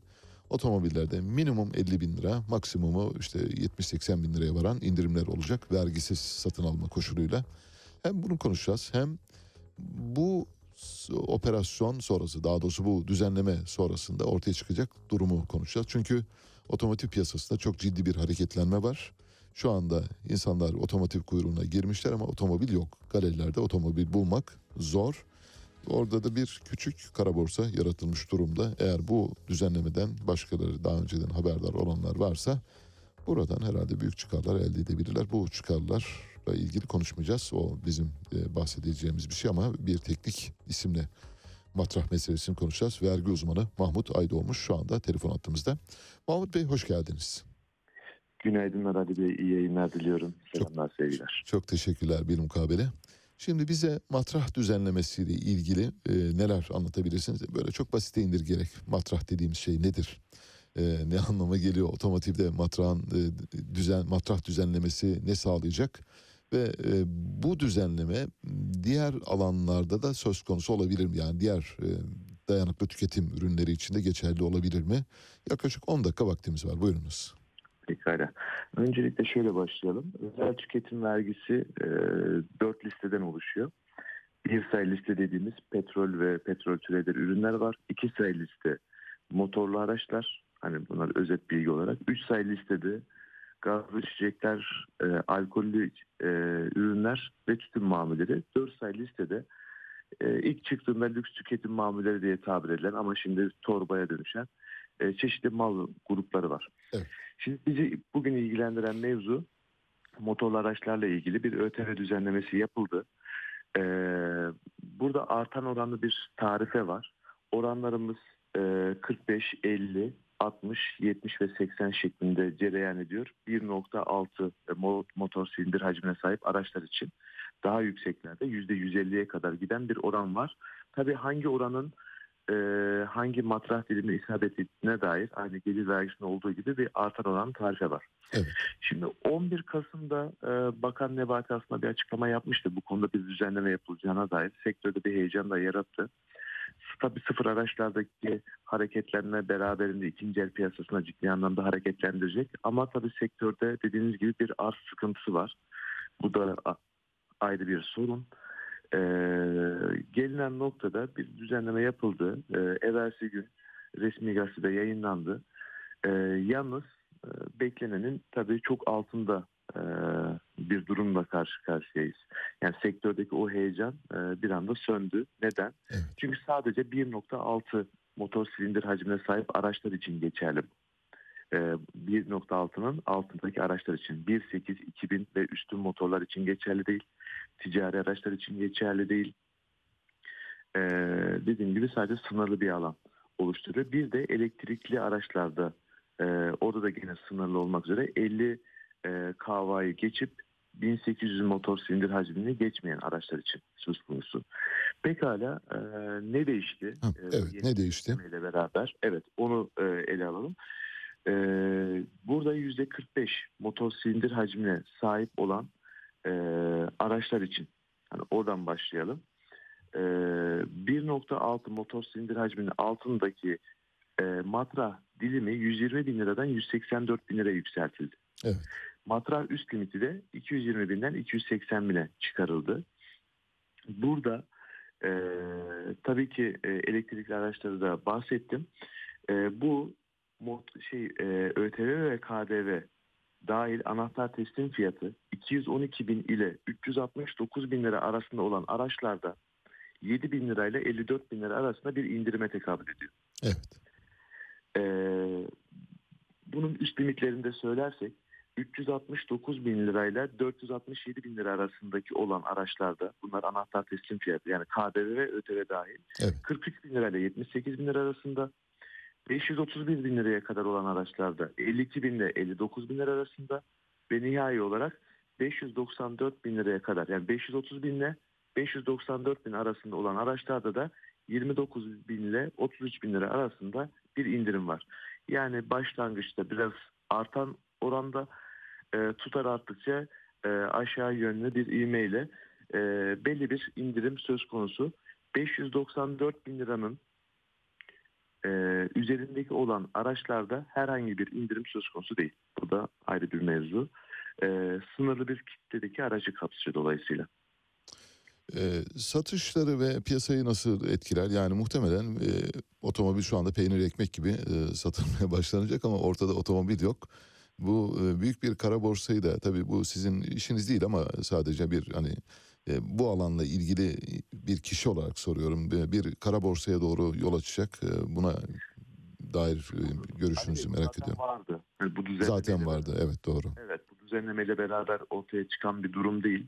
Sektörde zaten vardı ve sektör temsilcileri e, bu mevzuyu e, dile getiriyorlardı ama aslında o sektördeki belli bir marjinal grup bu işi kompanse ediyor. E, Maliye Bakanlığı bu anlamda bazı tedbirleri var. E, ama e, esas sorun bu arz sıkıntısından kaynaklanıyor. Çünkü bu binek araçlardaki ağırlıklı olarak e, ithal olduğu için e, yüksek kurla beraber fiyatlar çok ciddi anlamda değişkenlik e, arz ettiği için böyle bir kara oluşması e, beklenen bir durum ama gerekli tedbirleri almakta elbette ki devletin bir görevi. Şu anda böyle bir sorun da var. Hele bu ÖTV indirimiyle beraber bu mevzu biraz daha da canlanmış durumda. E, ama son olarak şunu söyleyeyim. Bu düzenleme ile ilgili olarak e, daha farklı, e, piyasayı daha doyurucu, biraz daha hareketlendirici bir düzenleme yapılması gerekiyordu. E, mesela elektrikli araçlarla ilgili olarak e, %80 e, uygulaması var. E, 50 kW'ın üzerinde 1800 cc'nin altında. Hatta %150'ye varan e, indirim var. Biz şimdi TOK diye bir araç çıkartıyoruz. Evet. E, belki bu düzenlemede e, biraz da kamuoyuna biraz heyecan yaratsın diye o da dahil edilebilirdi. Elektrikli araçlara ciddi bir indirim Tabii konusu olabilirdi. Muhtemelen bunu seçime yakın bir dönemde yapabilirler. daha, daha heyecan verici olacağı için heyecan Evet. seçime daha yakın. Tabii heyecanı seviyoruz biz. Olabilir. Aynen. Evet. Evet aynen. Bir, bir şey soracağım. Şimdi dört cetvelden bahsettiniz e, şeyde vergide. Bu dört cetvelden diğerlerinde de benzeri bir e, matrah düzenlemesi olabilir mi? Böyle bir şey bekliyor musunuz? Hani bir duyum olarak bile duy- duymuş olsanız bile yeterli benim için. Eğer duyduysanız e, bana evet demeniz yeterli. Bir yorum yapacağım üzerine çünkü. Şimdi e, bir sayı liste zaten dediğim gibi petrol ürünleriyle ilgili. Tamam peki. E, orada herhangi orada herhangi bir Orada yok. Tamam onu anladık. Peki. e, zaten doğalgazda çok ciddi bir devlet süb- sübvansiyonu var. Sübvansiyon orada da yapılmaz. İki. Evet, Peki. orada da söz konusu değil. Üç sayı listede alkol e, ürünler Heh. ve tütün mamuleri. Orada da asla bir indirim yok. Aksine bir artış. Artış. Geçen Cumhurbaşkanımız açıkladı. Anladım. Özellikle tütün mamullerinde. Yani orada kimse indirim beklemesin. Aksine bir artış var. Çünkü 2022 bütçesiyle 2023 bütçesi arasında iki buçuk kat bir artış var. Tabii enflasyonist ortam bunu etkiliyor. Tabii. Dolayısıyla orada da e, bir indirim kimse beklemesin. Sadece 4 sayı listede belli e, mal gruplarında belki olabilir. Beyaz eşya özelinde söylüyorum bunu. E, bir indirim söz konusu olabilir. Onun dışında herhangi bir üründe Beyaz eşyada bir e, matrah indirimi olabilir mi diyorsunuz? Evet e, matrah demeyelim oran diyelim. Oran Yani tamam çünkü, tamam. e, Tam oranın istediğim buydu evet cevap buydu. Evet yani İşte bu- bu konuda bir düzenleme yapıldı. Hı hı. Beyaz eşya grubunda. E, seçim yakın e, bu alanda yeni bir düzenleme de söz konusu olabilir. Evet güzel tamam E, istediğim yanıtı verdiniz zaten. Çok teşekkürler e, Mahmut Bey katıldığınız için. Vergi uzmanı Mahmut Aydoğmuş'la otomotivdeki matrah düzenlemesini konuştuk. Beyaz eşyada bir vergi indirimi olabilir diye düşünüyor Mahmut Aydoğmuş. Bu şu anlama geliyor. Tıpkı otomotivde olduğu gibi beyaz eşyada da bir e, aşırı e, tüketimi canlandırma, iç tüketimi kamçılayıcı bir faaliyete girişilmesi hedefleniyor. Eğer bu hedeflenirse muhtemelen 2022 büyümesi, son çeyrek büyümesi çok yüksek gelecektir. Ve 2022 ç- e, çeyrek büyümesi, son çeyrek büyümesinin çok yüksek gelmesinin yanı sıra enflasyona olan, etkisi de pozitif olacaktır. Yani enflasyonun aşağı çekilmesiyle ilgili bir süreci beraberinde getirecektir. Bir tersine orantıdan bahsediyoruz. Büyümeyi yukarıya doğru çeken, enflasyonu aşağı doğru iten bir manivela işlevi görüyor. Otomotivdeki matrah düzenlemesinin beyaz eşyadaki vergi indirimi de geldiği takdirde 2022 büyümesi öngörülerin çok çok üzerinde kalabilir. Enflasyondaki düşüş hızı da giderek artabilir. Peki. Bitiriyoruz. Sonuna geldik.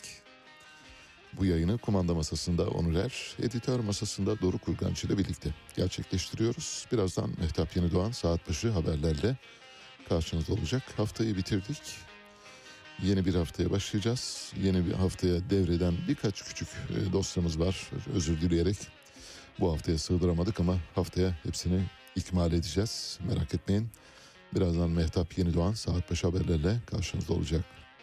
Bugünü Neşet Ertaş'a ayırmıştık. Şu anda dinlediğiniz parça Yalan Dünya. Hepinize çok güzel bir hafta sonu diliyorum.